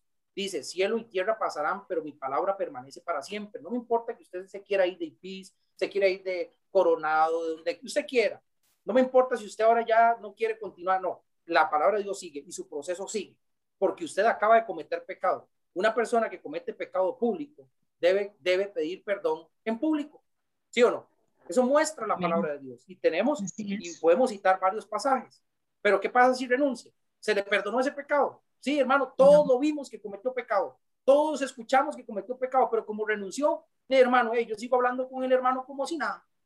Ahí nosotros vamos y venimos y todo, porque la verdad es que nunca lo cortaron de comunión. Eso no es correcto.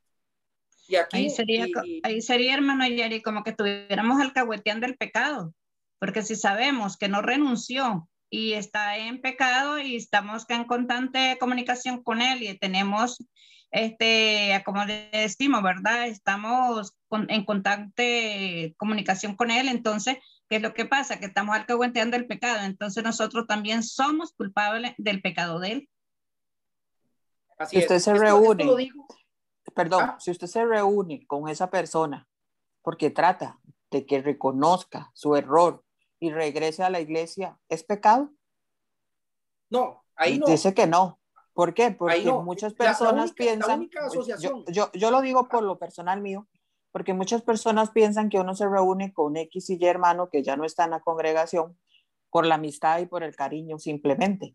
Pero no es solo eso. Si usted ama a su hermano realmente, no lo va a dejar que se pierda. Y si usted piensa que su hermano se tuvo un problema suyo ah, es problema de él que ahí tengo un problema conmigo, yo no tengo ningún problema con él y no lo resuelvo, también soy partícipe de ese pecado. Entonces, yo que considero, y, y, es importante, sí, se toma por gentil y publicano, pero es una alma que no se debe dejar perder simplemente porque ya él fue el problemático o ella fue la problemática, ya que lo resuelva. Y que no está en la iglesia es mucho mejor porque era esto, o lo oye, ¿me entiendes? Entonces nosotros siempre tenemos que velar por un alma. Y si esa persona llega a tu casa, hay que aprovechar para exhortarla, porque en una de esas exhortaciones va a reconocer que está equivocado o está equivocado y va a volver a los pies de Cristo. Sí, el, el, el tema es, y, y, lo que siempre hemos aprendido, y, y, a todos nos ha pasado, a todos nos ha pasado, que hay hermanos que a pesar de los problemas quedan asociados como a la familia o a uno mismo, ¿verdad? Y siguen escribiendo y siguen. Lo correcto es que el platillo principal para que entre a mi casa es estudiar de la palabra de Dios. Si él no sabe que, que es decir, si él llega, porque yo lo, lo, lo invité, porque seguimos en lo mismo, pero yo soy el que intento aprovechar el café, estoy mal. Él tiene que saber que cuando toquen y pise mi casa, cuando me haga la llamada, es única y exclusivamente para hablar del problema espiritual. Yo no puedo, yo no puedo hacerlo sentir a él cómodo. En la, en la medida que yo haga sentir cómodo al hermano, entonces yo ya fallo en la aplicación de la verdad de la palabra de Dios, ¿verdad? Es, es frío, es muy serio, a uno le duele, ¿verdad? E incluso en la familia, las cosas, él tiene que sentir la diferencia de no estar en Cristo, de haber salido desordenadamente a, no sentirse cómodo, ¿verdad? Si él no sabe que llegando a la casa de Yari Carballo, lo que, lo, el tema principal, el platillo principal es hablar de su arrepentimiento y de su vida. Si él no lo sabe, sino que simplemente llega y soy yo el que de repente en una conversación le tiro una cuñita y mira, y te extraño y la iglesia y, y ahí estamos mal, porque la palabra de Dios es clara y dice que no debemos juntarnos con este tipo de hermanos, a menos de que la única razón por la cual, y lo tengamos claro, es para la exhortación. No debe haber más allá de eso. Y eso, eso, es, eso siempre hay que cuidarlo, incluso con, con la familia, ¿verdad? Que comete pecado y que anda desordenadamente. Está bien, perfecto, pero ok, me viene a buscar, quiere, pero vamos a hacerlo de esta manera. Ahí es donde nosotros tenemos que crecer. Mire, y, y si lo vemos desde el punto de vista de la Biblia, por eso puse el ejemplo del hijo pródigo. Usted nunca vio al padre ir a recoger al hijo, nunca. Y, y se aguantó y le dolió, pero estuvo listo para que cuando viniera arrepentido, recibirlo. Hay, hay, hay eh, creyentes, hermanos, que necesitan pasar por las algarrobas. Y cuando usted no le permite que él coma algarrobas, entonces se va a sentir cómodo. ¿Qué tal si ese padre de familia le pasa platica? Y le pasa platica al hijo pródigo. ¿Usted cree que hubiera vuelto? No vuelve. Pero cuando se sintió solo, cuando sintió que no solamente perdió esa coinonía espiritual, sino también perdió un amigo, perdió un, un café maravilloso, una esencia maravillosa. ¿Usted cree que eso no le golpea más que aceptarlo a un café y de repente ya al puro final decirle medio alquillo? ¿Verdad? No digo que sea el caso de Marlin ni, ni de nada. Es que así ha sucedido a lo largo de la historia. Porque tampoco entendemos cómo restaurar a un hermano que anda desordenadamente. ¿Verdad? Las oportunidades hay que aprovecharlas. ¿Verdad? Por supuesto que sí. Por ejemplo, una oportunidad, yo voy caminando y me lo topo de frente y el hermano llega y me saluda. Eso es una oportunidad para aprovecharla. Yo no lo estoy invitando, ¿sí? Me lo topé y aprovecho la oportunidad. Eso es aprovechar una oportunidad. Pero que él diga, hermano, mira, ¿qué? ¿Hay cafecito hoy en la tarde? No hay cafecito. ¿Cómo no? A menos de que hablemos de su arrepentimiento. Ah, pero de este, de no, entonces no, listo. Esa es la actitud correcta de un cristiano. No, hay cafecito, no, venga, señor. Y hacemos primero el café y el burumbum y, y el partido, o las cosas, o no sé qué cuántas cosas podemos hacer con alguien sigue la amistad, pero ya es puro yo le tiro una media curva ahí, ¿verdad? O, o un medio te extraño, o un viera como no, no aguantamos eh, tu ausencia y lo que sea, eso no lo va a golpear. Él al final, mire, y yo lo he visto, y uno lo vive en carne propia. Esas personas quieren mantener, ¿verdad? Su salida olímpica de la iglesia y seguir manteniendo las amistades. Uno tiene que procurar que las cosas golpeen y que él sienta la diferencia y el dolor, que sea consumado de demasiada tristeza, dice segunda Corintios, y lo acabamos de leer, que él se sienta triste y quiera regresar arrepentido a Cristo. Ahora, otra cosa que hay que cuidar, no que el hermano venga, ¿verdad? Y quiera regresar por los cafés, porque si no vuelve a Cristo, volvió al hermano por el café y resulta que más adelante se va a ir por ese hermano y por el café.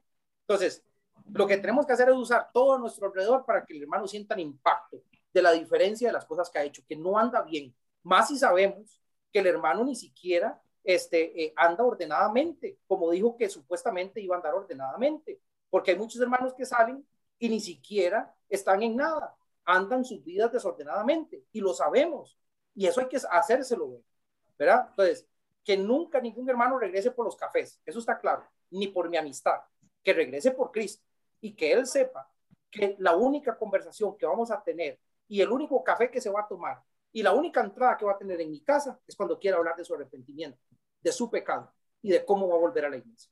Pero que sea una iniciativa mía, de mi casa, de mi familia, no que de repente él no sepa y lo agarremos en una curva, porque eso sí no le va, e incluso ni le va a gustar tampoco, ¿verdad? Hay que dar y, y crear el camino correcto. Bien, eh, eh, le digo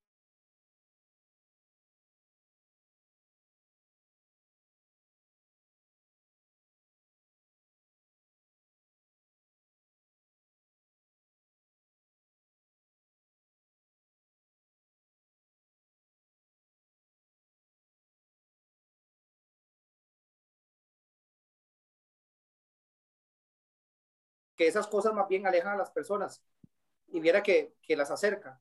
Hay, hay, gente que, que cuando, cuando ya, ya pasa todo el alboroto, ¿verdad? Y se da cuenta que, que de verdad sí, sí falló, recuerdan más a las personas que fueron duras con ellos y le señalaron el camino que las personas que le palmetearon en la espalda. Porque siempre lo he creído así, siempre, siempre. Y ha sucedido a lo largo del camino. Usted llega y dice, mira, vea, ahora reconozco que de verdad estuve mal. Qué mal que estuve yo. Y, y, lo que más recuerdo es aquel hermano que me lo advirtió, aquel hermano que me, me, me, me, hizo sentir tan feo para que yo reaccionara, que aquel hermano que siempre lo abrigó, que siempre lo, verá, ese tipo de cosas. Entonces, eh, nuestros conceptos tienen que estar claros. No es fácil, no es fácil. Yo sé que a veces a uno quisiera que no se fuera nadie, a uno le duele muchísimo, pero a veces hay que actuar conforme a la palabra de Dios y la palabra de Dios señala que este tipo de eventos, este tipo de impactos, tienen que ser iniciativa de los creyentes, impactar su vida, que se sienta triste, ¿verdad? Que se sienta avergonzado, dice la palabra de Dios. Usa dos palabras muy, dos palabras que nadie le gustaría hacer sentir una persona, avergonzado y triste. Todo el mundo quiere que esté contento y, y que no pase vergüenza. Eso debe provocar la disciplina, vergüenza y tristeza, para que al final esas dos cosas el verdadero creyente, el que de verdad le golpea el pecado, regrese arrepentido a, a, los pies de Jesucristo. Porque si al final mi objetivo no es ese, no tiene ningún sentido. Bien, entonces, claros, el, la renuncia de la membresía no perdona los pecados ni libra a los creyentes de los procesos bíblicos que llevan. Y esto es preparar, porque también es una clase con la cual hay que preparar la iglesia, porque hay que procesar a muchos hermanos también dentro de la iglesia que todavía no se sabe si, se puede o no se puede. Y eso también no es correcto. La iglesia tiene que ser clara, el liderazgo tiene que ser claro, contundente de qué va a pasar con este tipo de situaciones. Pero hay que prepararse, hay que hablar con propiedad, hay que hablar conforme a la palabra de Dios para que la iglesia esté clara de las decisiones que va a tomar. No es que, hermanos, eh, todo el mundo vio y tomemos decisiones y los hermanos no saben ni qué está pasando. Y creen que es por venganza y creen que es porque está enchilado. No, no, no.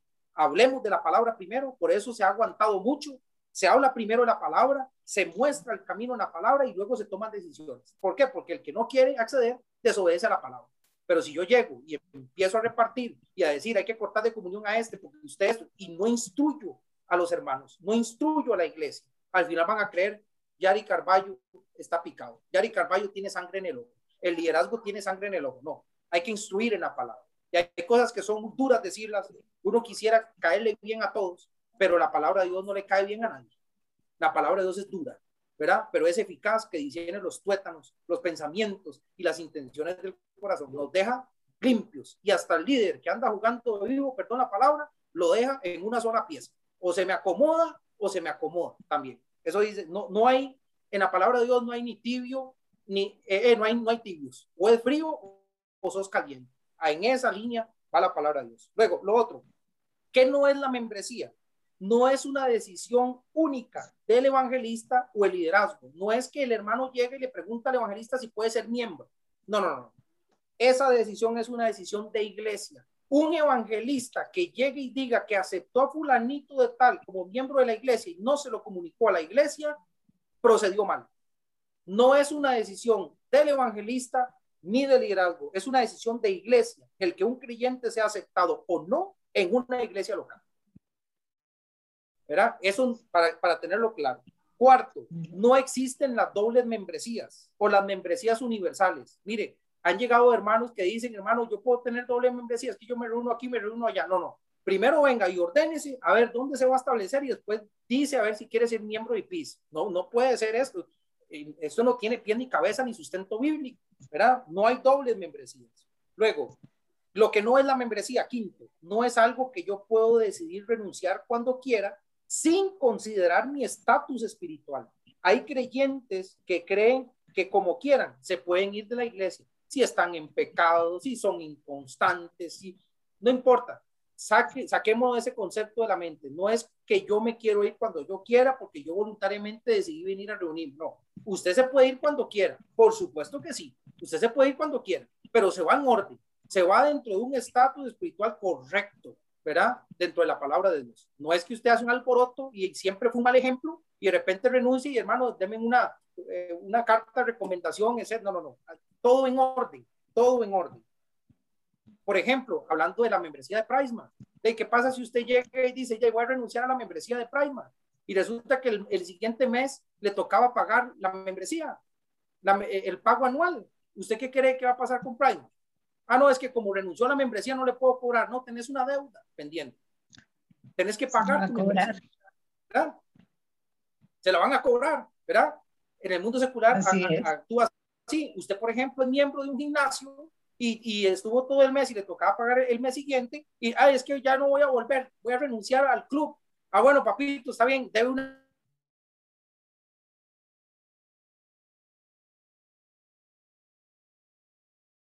con el gimnasio. Así también, si usted se va y renuncia a la iglesia, se va en orden. Si no tiene una, una deuda, tiene una deuda, no con un hombre, tiene una deuda con Cristo, porque no se sujetó primero a Cristo.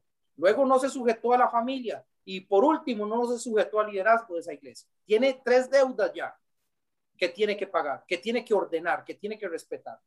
Seis, las razones de la renuncia también son importantes. Irse por un hermano o una hermana es irse en pecado. Hay hermanos que dicen, es que me voy por el hermano o la hermana. Es que me voy por el liderazgo. Las razones por las cuales yo renuncio es importante también.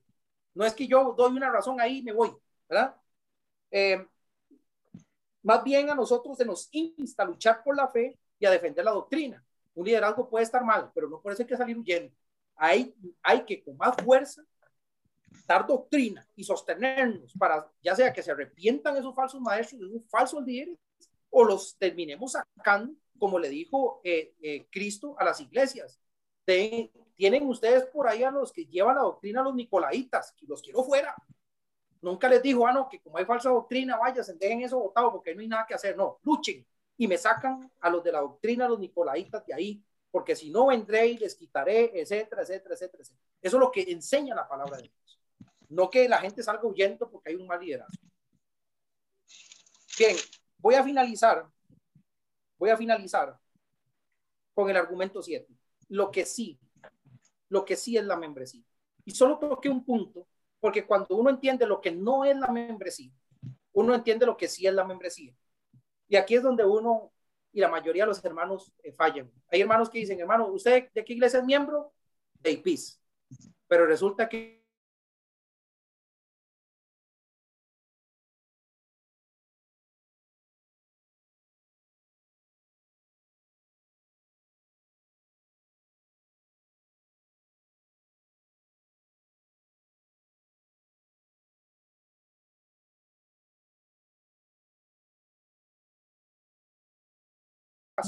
compañerismo, contribución. Implica una conexión de relación cercana y también un compromiso mutuo, solemne, uno que involucra el compartir sacrificalmente el tiempo, talentos y recursos.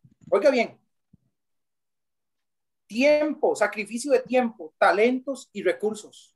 Eso es ser miembro de algo. Usted no es miembro de un gimnasio y solo usaste una máquina en, el mes, una hora. No, usted pasó por ahí. Uno que está asociado a un gimnasio, pues participa de los horarios, de los cursos de yoga, ¿sí? Hace lo que el gimnasio le pide, lleva su pañito, eh, si pide una contribución o lo que sea, no sé cómo funciona porque se ve claramente por mi, mi estampa física que no conozco el gimnasio, pero lo que funciona ahí en el gimnasio ¿verdad? Yo estoy asociado a eso y me siento uno con el gimnasio. Si yo estoy en un equipo de fútbol, también, hey, si hay que recoger los balones, los recojo. Si hay que ir a lavar los chalecos, yo los lavo los, chalecos. No es que llegó el partido y se fue. No saludó, no compartió. Es ese futbolista que llega tallado al partido y se va y siempre tiene algo que hacer y sale bien. No puede ser posible que un miembro de la iglesia se le conozca como una estrella fugaz. Llegó y se fue. no saluda, no conversa, no participa, no llama, no se le ve asociado, no sacrifica tiempo, no sacrifica talento, no sacrifica recursos, no se sabe si el hermano es miembro o no, o si es simplemente una visita. Una visita llega, se sienta, todo el mundo saluda a la visita y, agarra y se va. No, la membresía es una participación, sacrifico tiempo, sacrifico recursos, sacrifico mi talento. ¿Sí? Tengo, si mi talento es predicar, ¿cómo es que Yari Carballo no aparezca? Si es miembro de la iglesia, si, el, si hay hermanos que predican, ¿cómo es posible que no aparezcan? ¿Dónde está su membresía? ¿Dónde está su compromiso?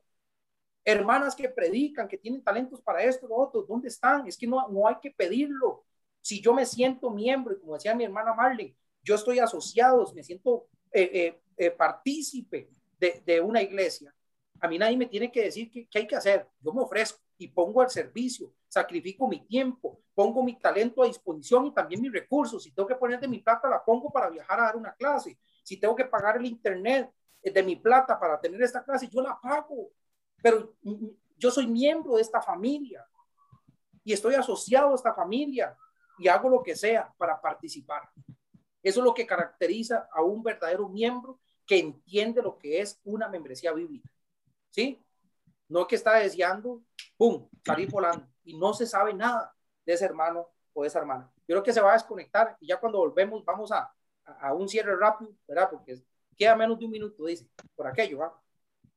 Entonces, en Hechos 2.42 leemos que los cristianos del... Y cuando usted lee eh, la coinonía eh, más adelante, dice que se reunían en casas y ahí andaban. Es, es, es un compañerismo, es una comunión, es una asociación en acción. No era algo de que, ay, mira qué bonita comunión tienen. ¿Por qué? Porque se reunieron ese día y se fueron. ¿Verdad? No, no, no. Hay un compañerismo, hay una, una asociación. Si un hermano, por ejemplo, está pasándolo mal, eso es parte de la coinonía. Participa, ahí está presente los hermanos, viendo a ver cómo se mueven, cómo le animan. No podemos desaparecernos. Esta pandemia nos ha enseñado mucho a practicar este tipo de cosas. Eh, ah, bueno, es que como no hay cuatro paredes, entonces ya, ya yo no tengo responsabilidades, yo no tengo nada que ver con el hermano. Nos ha enseñado mucho a todos. A mí me ha enseñado muchísimo también.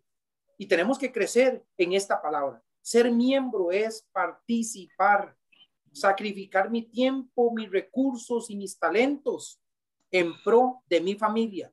Si yo digo que soy miembro de IPIS, me asocio a IPIS, me preocupa hasta que el zacate también esté arriba.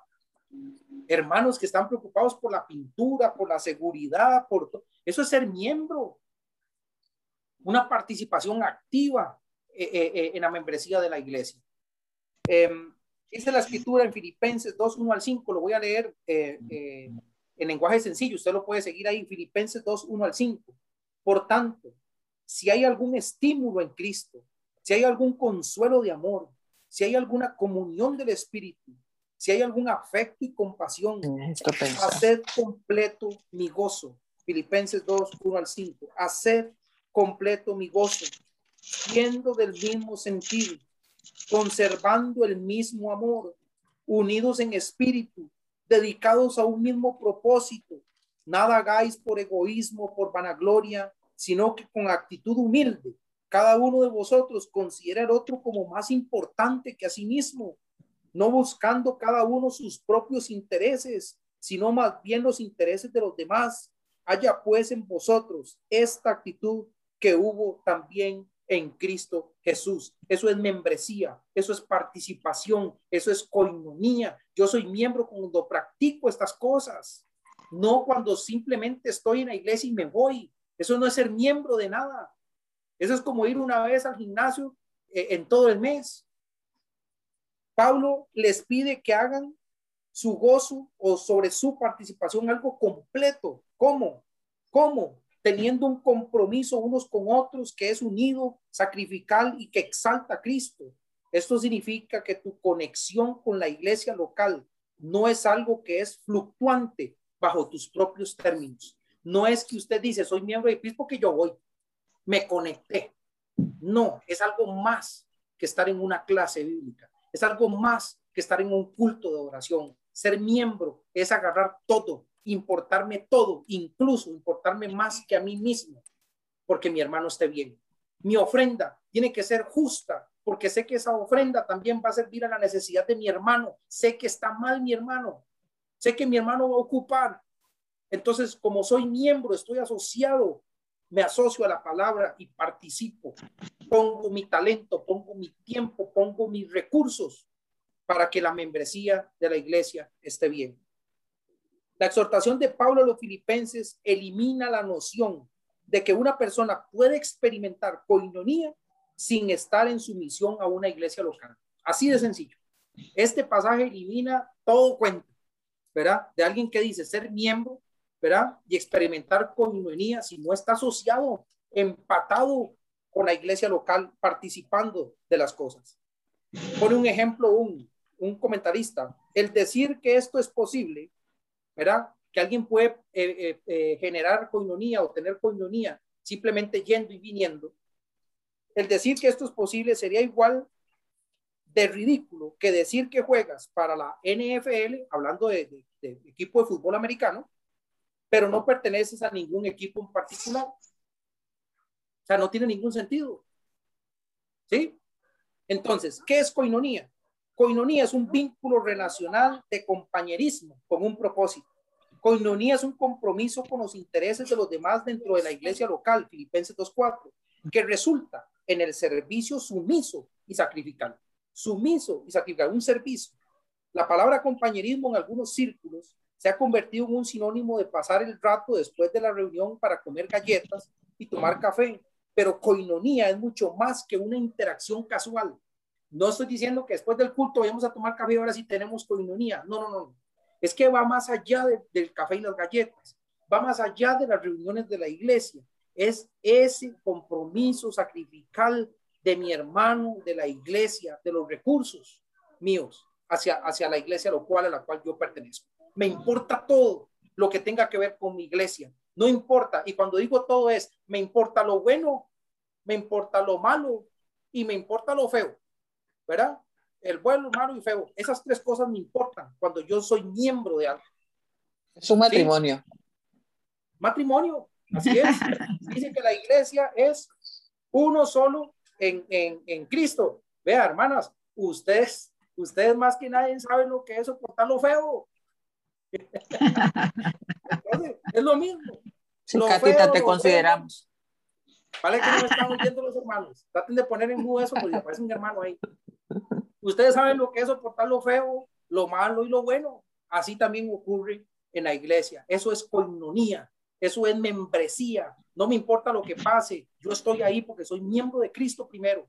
Luego soy miembro de mi familia y no voy a dejar que el cuerpo, que la familia se destruya. Voy a hacer todo lo posible para ayudar a ese cuerpo si se siga manteniendo asociado a la cabeza. Y si eso amerita que yo tenga que llamar aparte a un líder no importa cuánto nombre y cuánto conocimiento de la palabra tengo, y lo tengo que llamar aparte, como Priscila y Aquila, Apolos, para instruirle el camino y decirle que está equivocado, lo que voy a hacer, sin temor, con propiedad, a través de la palabra de Dios y en el orden de Dios.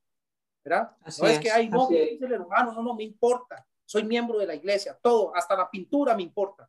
Cómo pinten el edificio, no me pongan, ese color no me parece, ese color se parece a esto, lo otro, me importa hasta la pintura de la iglesia.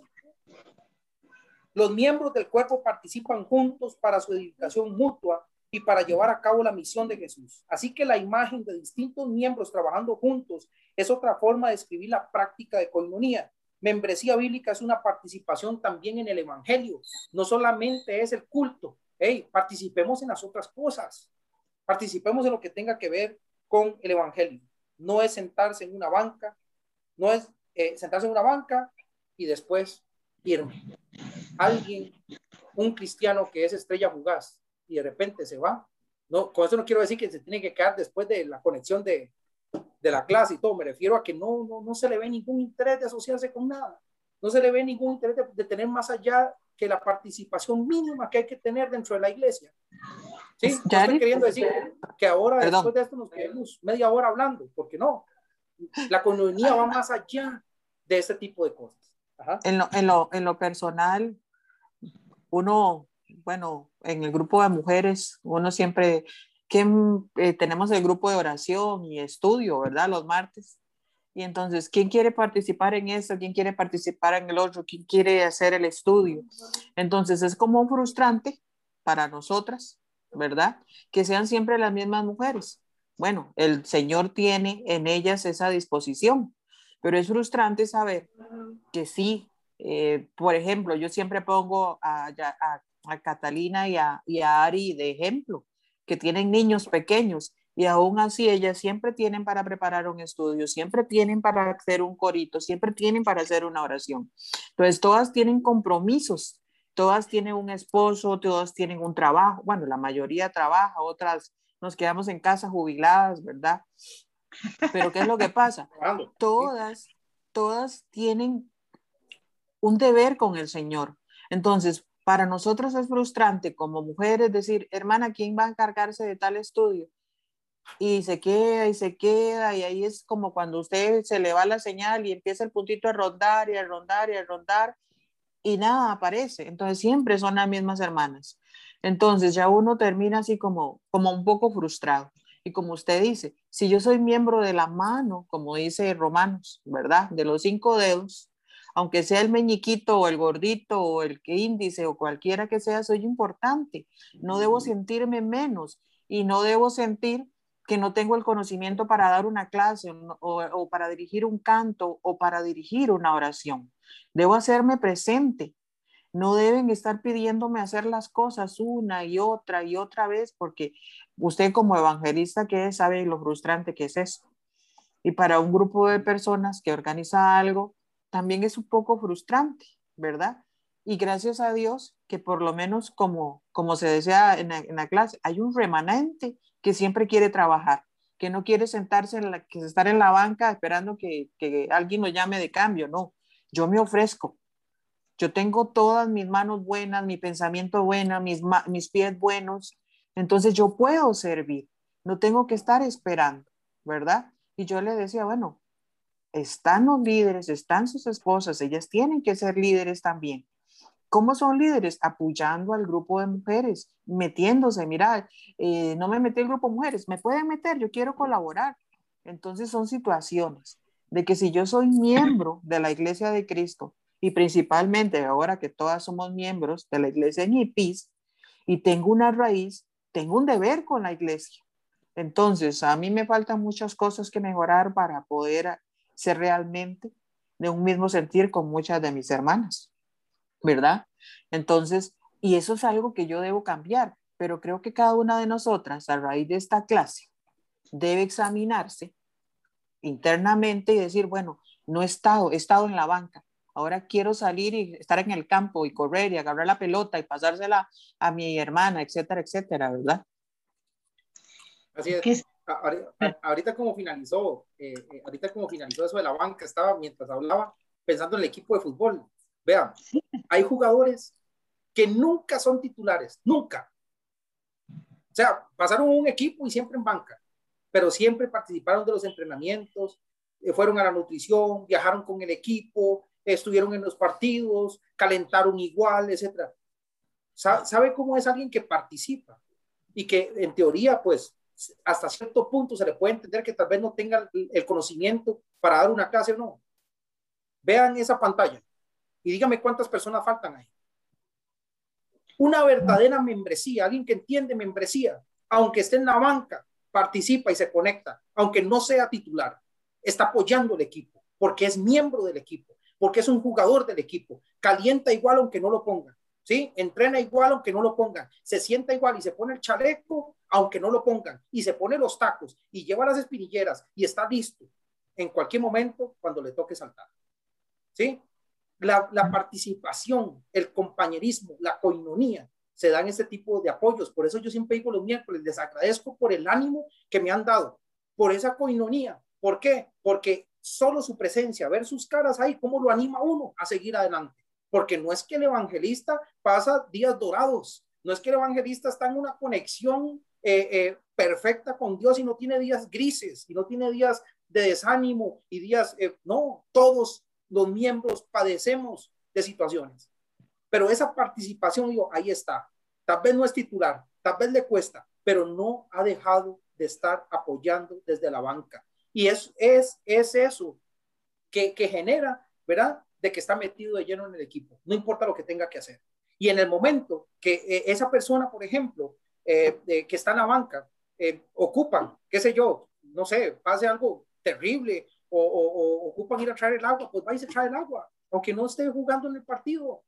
Y así pueden hacer muchas hermanas, tal vez no tienen conocimiento, pero ah, un comentario, algo de su vida, ¿cómo se llama? Cotidiana, ayudó al aliento de otras hermanas.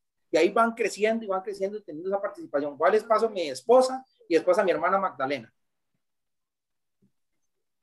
Tengo como un cúmulo de, ideas en la mente, pero más que nada este, es ahora, digamos, la responsabilidad que nos toca a nosotros al finalizar esta reunión. Como decía Yari, vemos la pantalla y podemos contar, creo que más de cinco hermanas, ¿verdad? Con sus hijas incluso, este, que no están ahorita aquí con nosotros, desconocemos las razones, solamente Hazel, ¿verdad? Que comunicó que no iba a estar.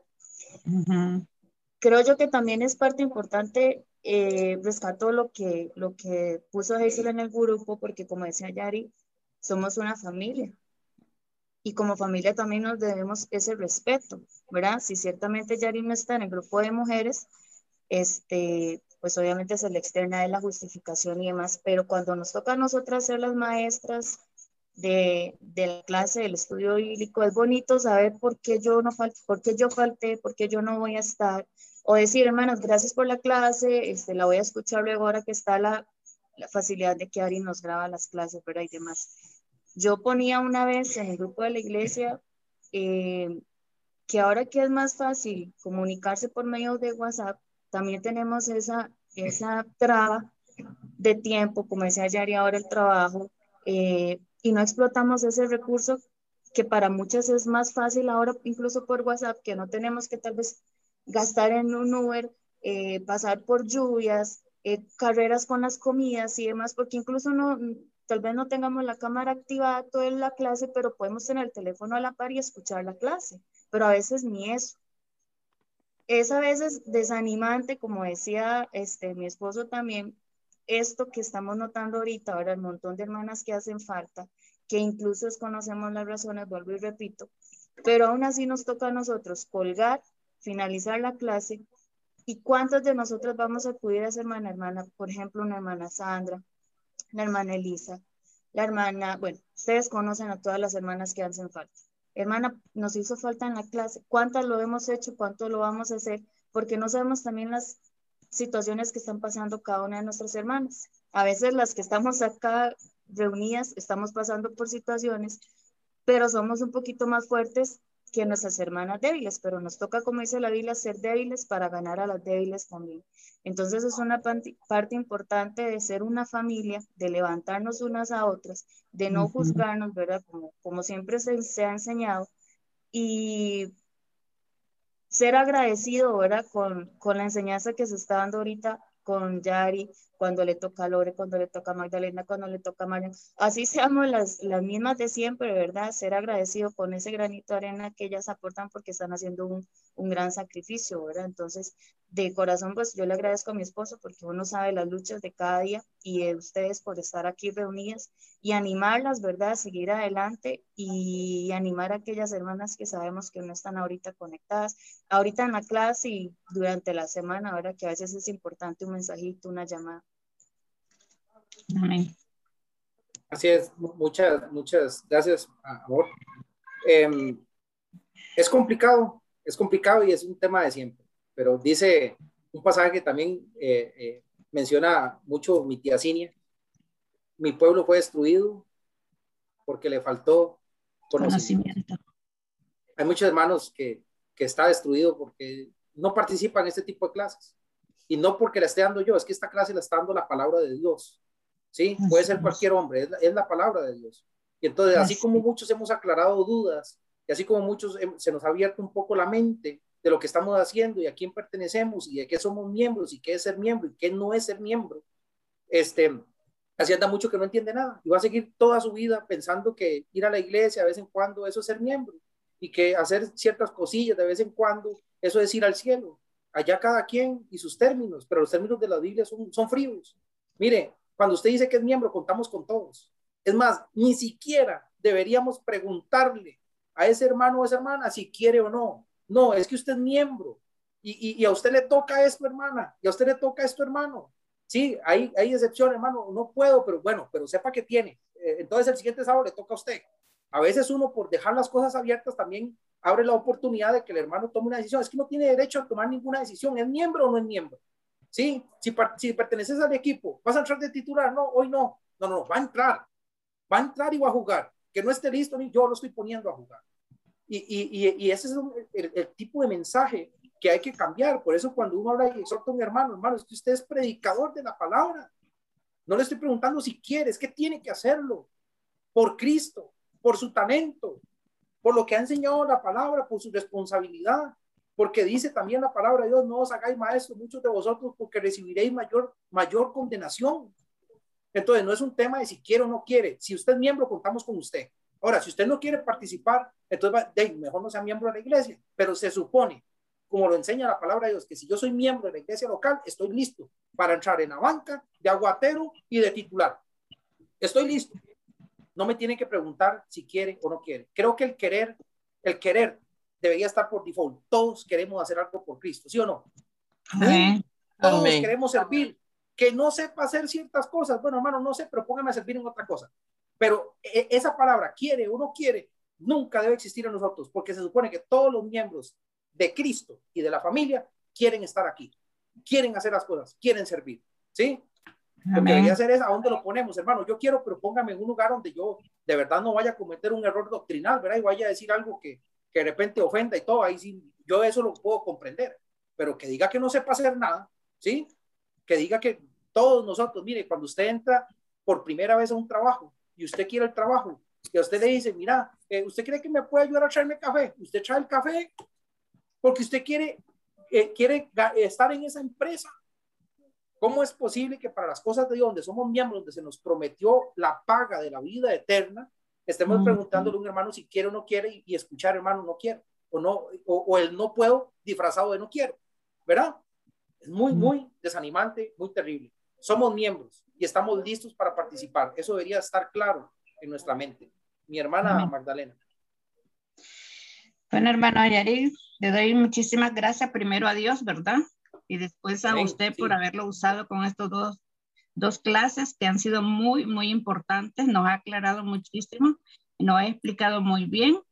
Y otra cosa que uno, como dijo la hermana Marlene, ¿verdad? A veces se siente frustrada de que uno invita a las clases de mujeres, ¿verdad?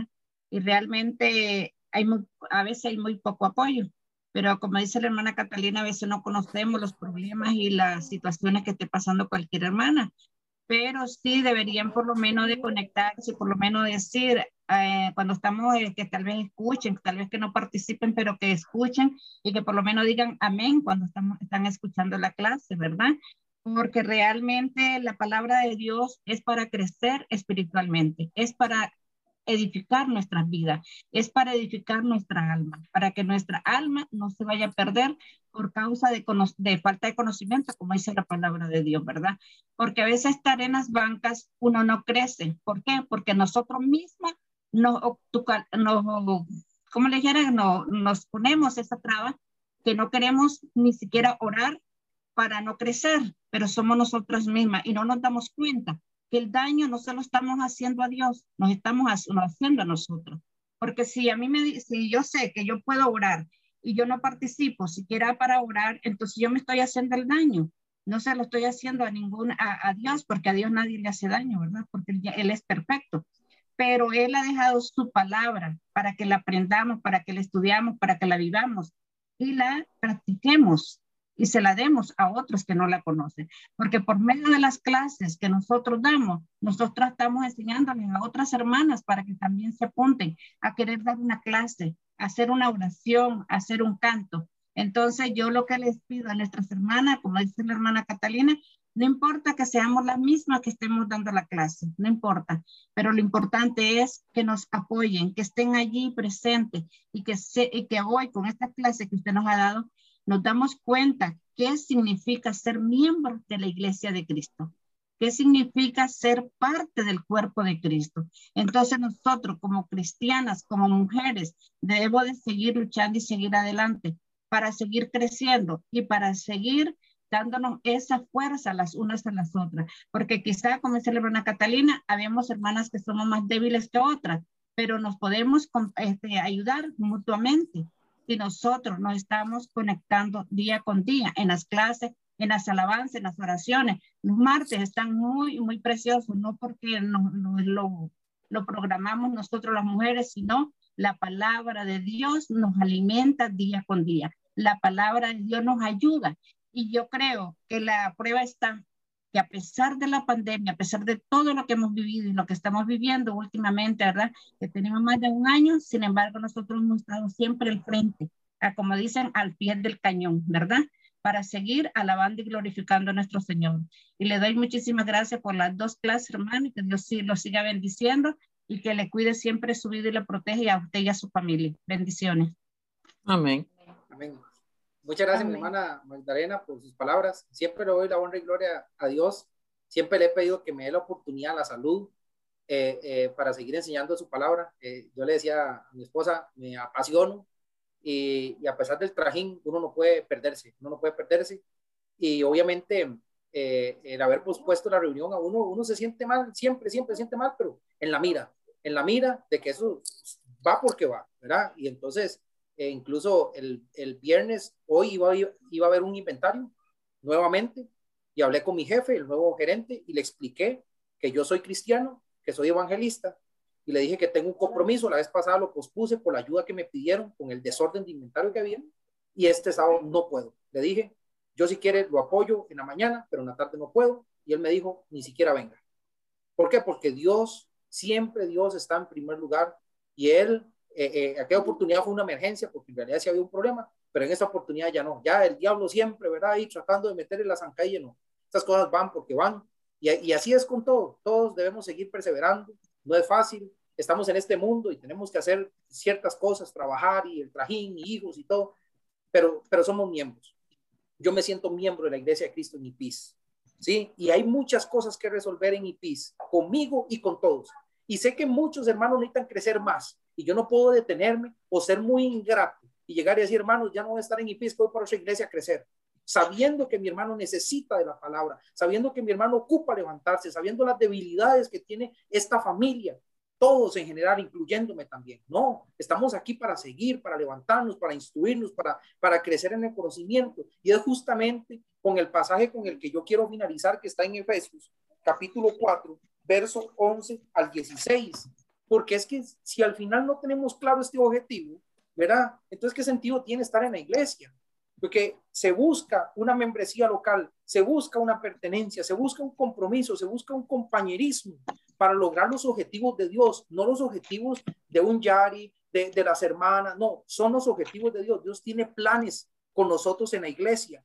Y si nosotros andamos desordenadamente y no respetando las cosas y estando una vez y una vez no, esto no va a ocurrir. Efesios 4, 11 al 16 dice, y él mismo constituyó a unos apóstoles, a otros profetas, a otros evangelistas, a otros pastores y maestros, a fin de perfeccionar a los santos para la obra del ministerio, para la edificación del cuerpo de Cristo, hasta que todos lleguemos a la unidad de la fe y del conocimiento del Hijo de Dios, a un varón perfecto a la medida de la estatura de la plenitud de Cristo. O sea, una meta más alta no puede haber.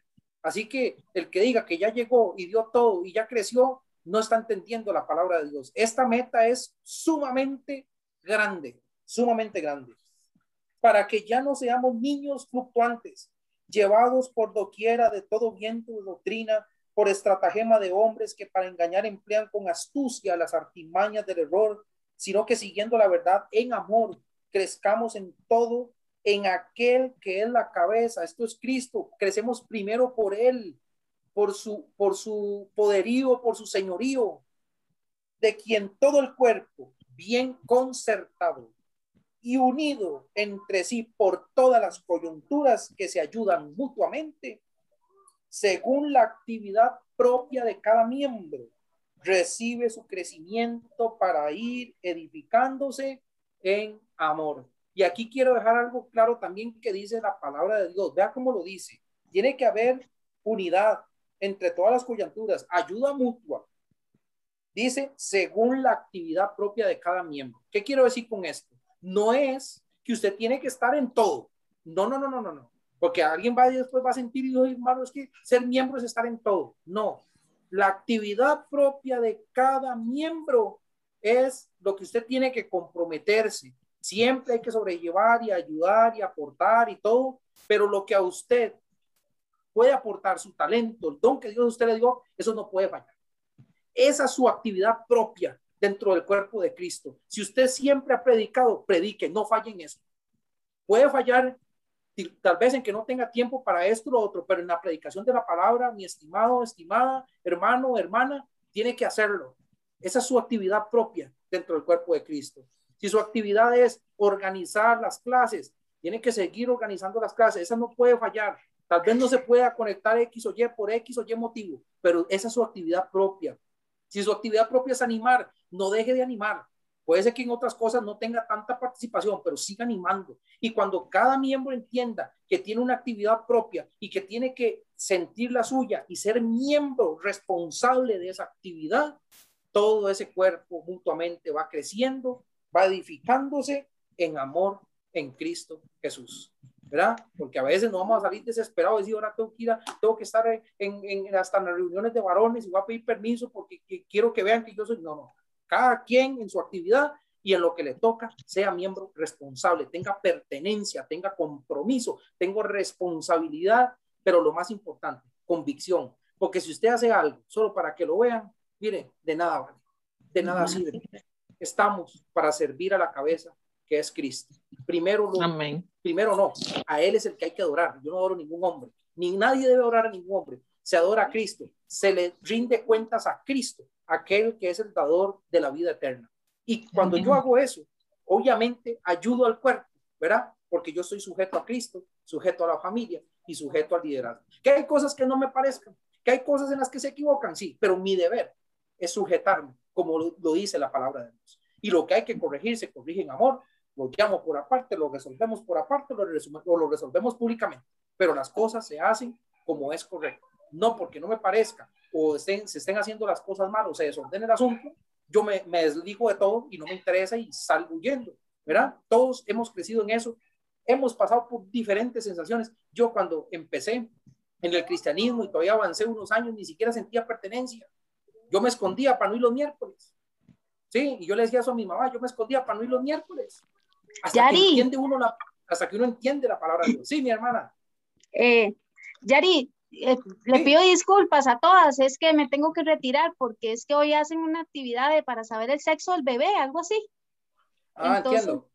Entonces ya, tenemos, tengo que irme. De acuerdo. Muchas gracias por la clase, estuvo excelente y, todo. Bueno. Bueno, ¿verdad? Bueno, hasta luego. Yo Cristo primero. gracias, Yari. De acuerdo. hasta, luego. Dios me las bendiga hasta, hasta luego, mi hermana. Luego. Luego. Chao, abuelita. Chao, Marlencita. Un abrazo. Bien, este, pues ahí, eh, eh, ahí llega mi participación, ¿verdad? Ya lo que pase a mami. Este, obviamente, hay muchas cosas que van a aparecer de camino, ¿verdad? No es fácil, como digo, el ser humano sorprende y siempre hay que estar estudiando este tipo de temas. Lo importante es estar claro en las cosas que sí sabemos y que sí hemos aprendido. Uno no sabe con qué vaya a pasar. Como le digo, esto va cambiando tanto, hasta las leyes cambian y nada menos, eh, hasta ilegal se va a volver la membresía. No sé, hasta que esto está tan loco que yo ni sé, ¿verdad? Entonces hay que estar claros y entendidos de cuál es la voluntad de Dios, ¿verdad? Mami. No, bueno, estaba muy, muy buena la clase, de verdad. Me aprende uno un montón y sobre todo para uno. Lo que yo quería decirle nada más eran, hermanas, que sí me, yo sí me he estado sintiendo muy mal porque yo no he podido conectarme los martes, trabajo tarde y ni no he podido zafarme de, esos días por esta pandemia, ¿verdad? Y justo, bueno, creo que en realidad en toda mi vida anterior he tratado de hacerlo, estar presente en todo, pero últimamente, y después ya que entré de la incapacidad de ocho meses, y ya, ya ha sido como un poco imposible. Sin embargo, cuando hay clases yo las veo, las oraciones no, solo un día me conecté, pero porque son por Zoom, entonces ya no me, ya no se quedan grabadas. Pero sí, me hace eh, gracias, digo yo, el Señor cuando eh, igual me pasa en el trabajo en todo lado, que digamos usted viene haciendo algo y de pronto lo dejó de hacer, siempre recibe regaños por todo lado, ¿verdad? Eh, en el trabajo yo digo, le llaman la atención. siempre me dejan portarme mal. Y no, no, pero, pero entendemos su situación. Hay situaciones como la, suya que es especial. Deseara que pasara, pero, pero no crean, no deja de sentirse uno mal. Sí, se siente incómodo uno. Sí. Incómodo en el sentido de que y quisiera a veces cambiar la situación, pero no se puede. Trata uno y, y, no puede estar presente. Chari nos dijo que había que incomodar a todas, entonces ahí las incomodamos hoy. Pero hermana Ligia, eh, lo importante es que primero Dios, muy, muy entre poco tiempo ya tendrá la pensión y tendrá más tiempo para el Señor. Eso es muy importante. Como decía, como decía mi esposa, y, y, es cierto, mire, hay cosas que se salen de control. Hay cosas que, que uno no, no definitivamente no se puede. Lo importante es, y lo que hablábamos también, de cuando, cuando se habló a los hermanos que se iban a, a otro, no iban a llegar el domingo, se iban a reunir, solamente informar, hay cosas que, que se entienden y se informa a la familia, mira, familia, no voy a estar por esto y esto, me pasó estos días, y, y, y, Dios conoce el corazón. Una de las cosas que yo aprecio mucho es que, que existan hermanos así, que los llamen, que, ¿verdad? Porque eso se está perdiendo mucho, ya, ya ahora nadie le importa si, si, si, si faltó o no faltó, si pudo o no pudo, y eso no se puede perder, siempre estar pendiente, ¿verdad, hermano? Hermano. Usted preguntó, y, y, que cuando se está presente también, de vez en cuando, ¿verdad? Echar el ánimo, hermana, qué bueno eso, hermana, cómo le va, etcétera. No solamente, y eso, eso hay que cambiarlo todos, no solamente cuando alguien falla, ¿verdad? Porque al final tiene que ser eh, algo muy, muy, ¿cómo se llama? Constante, ¿verdad?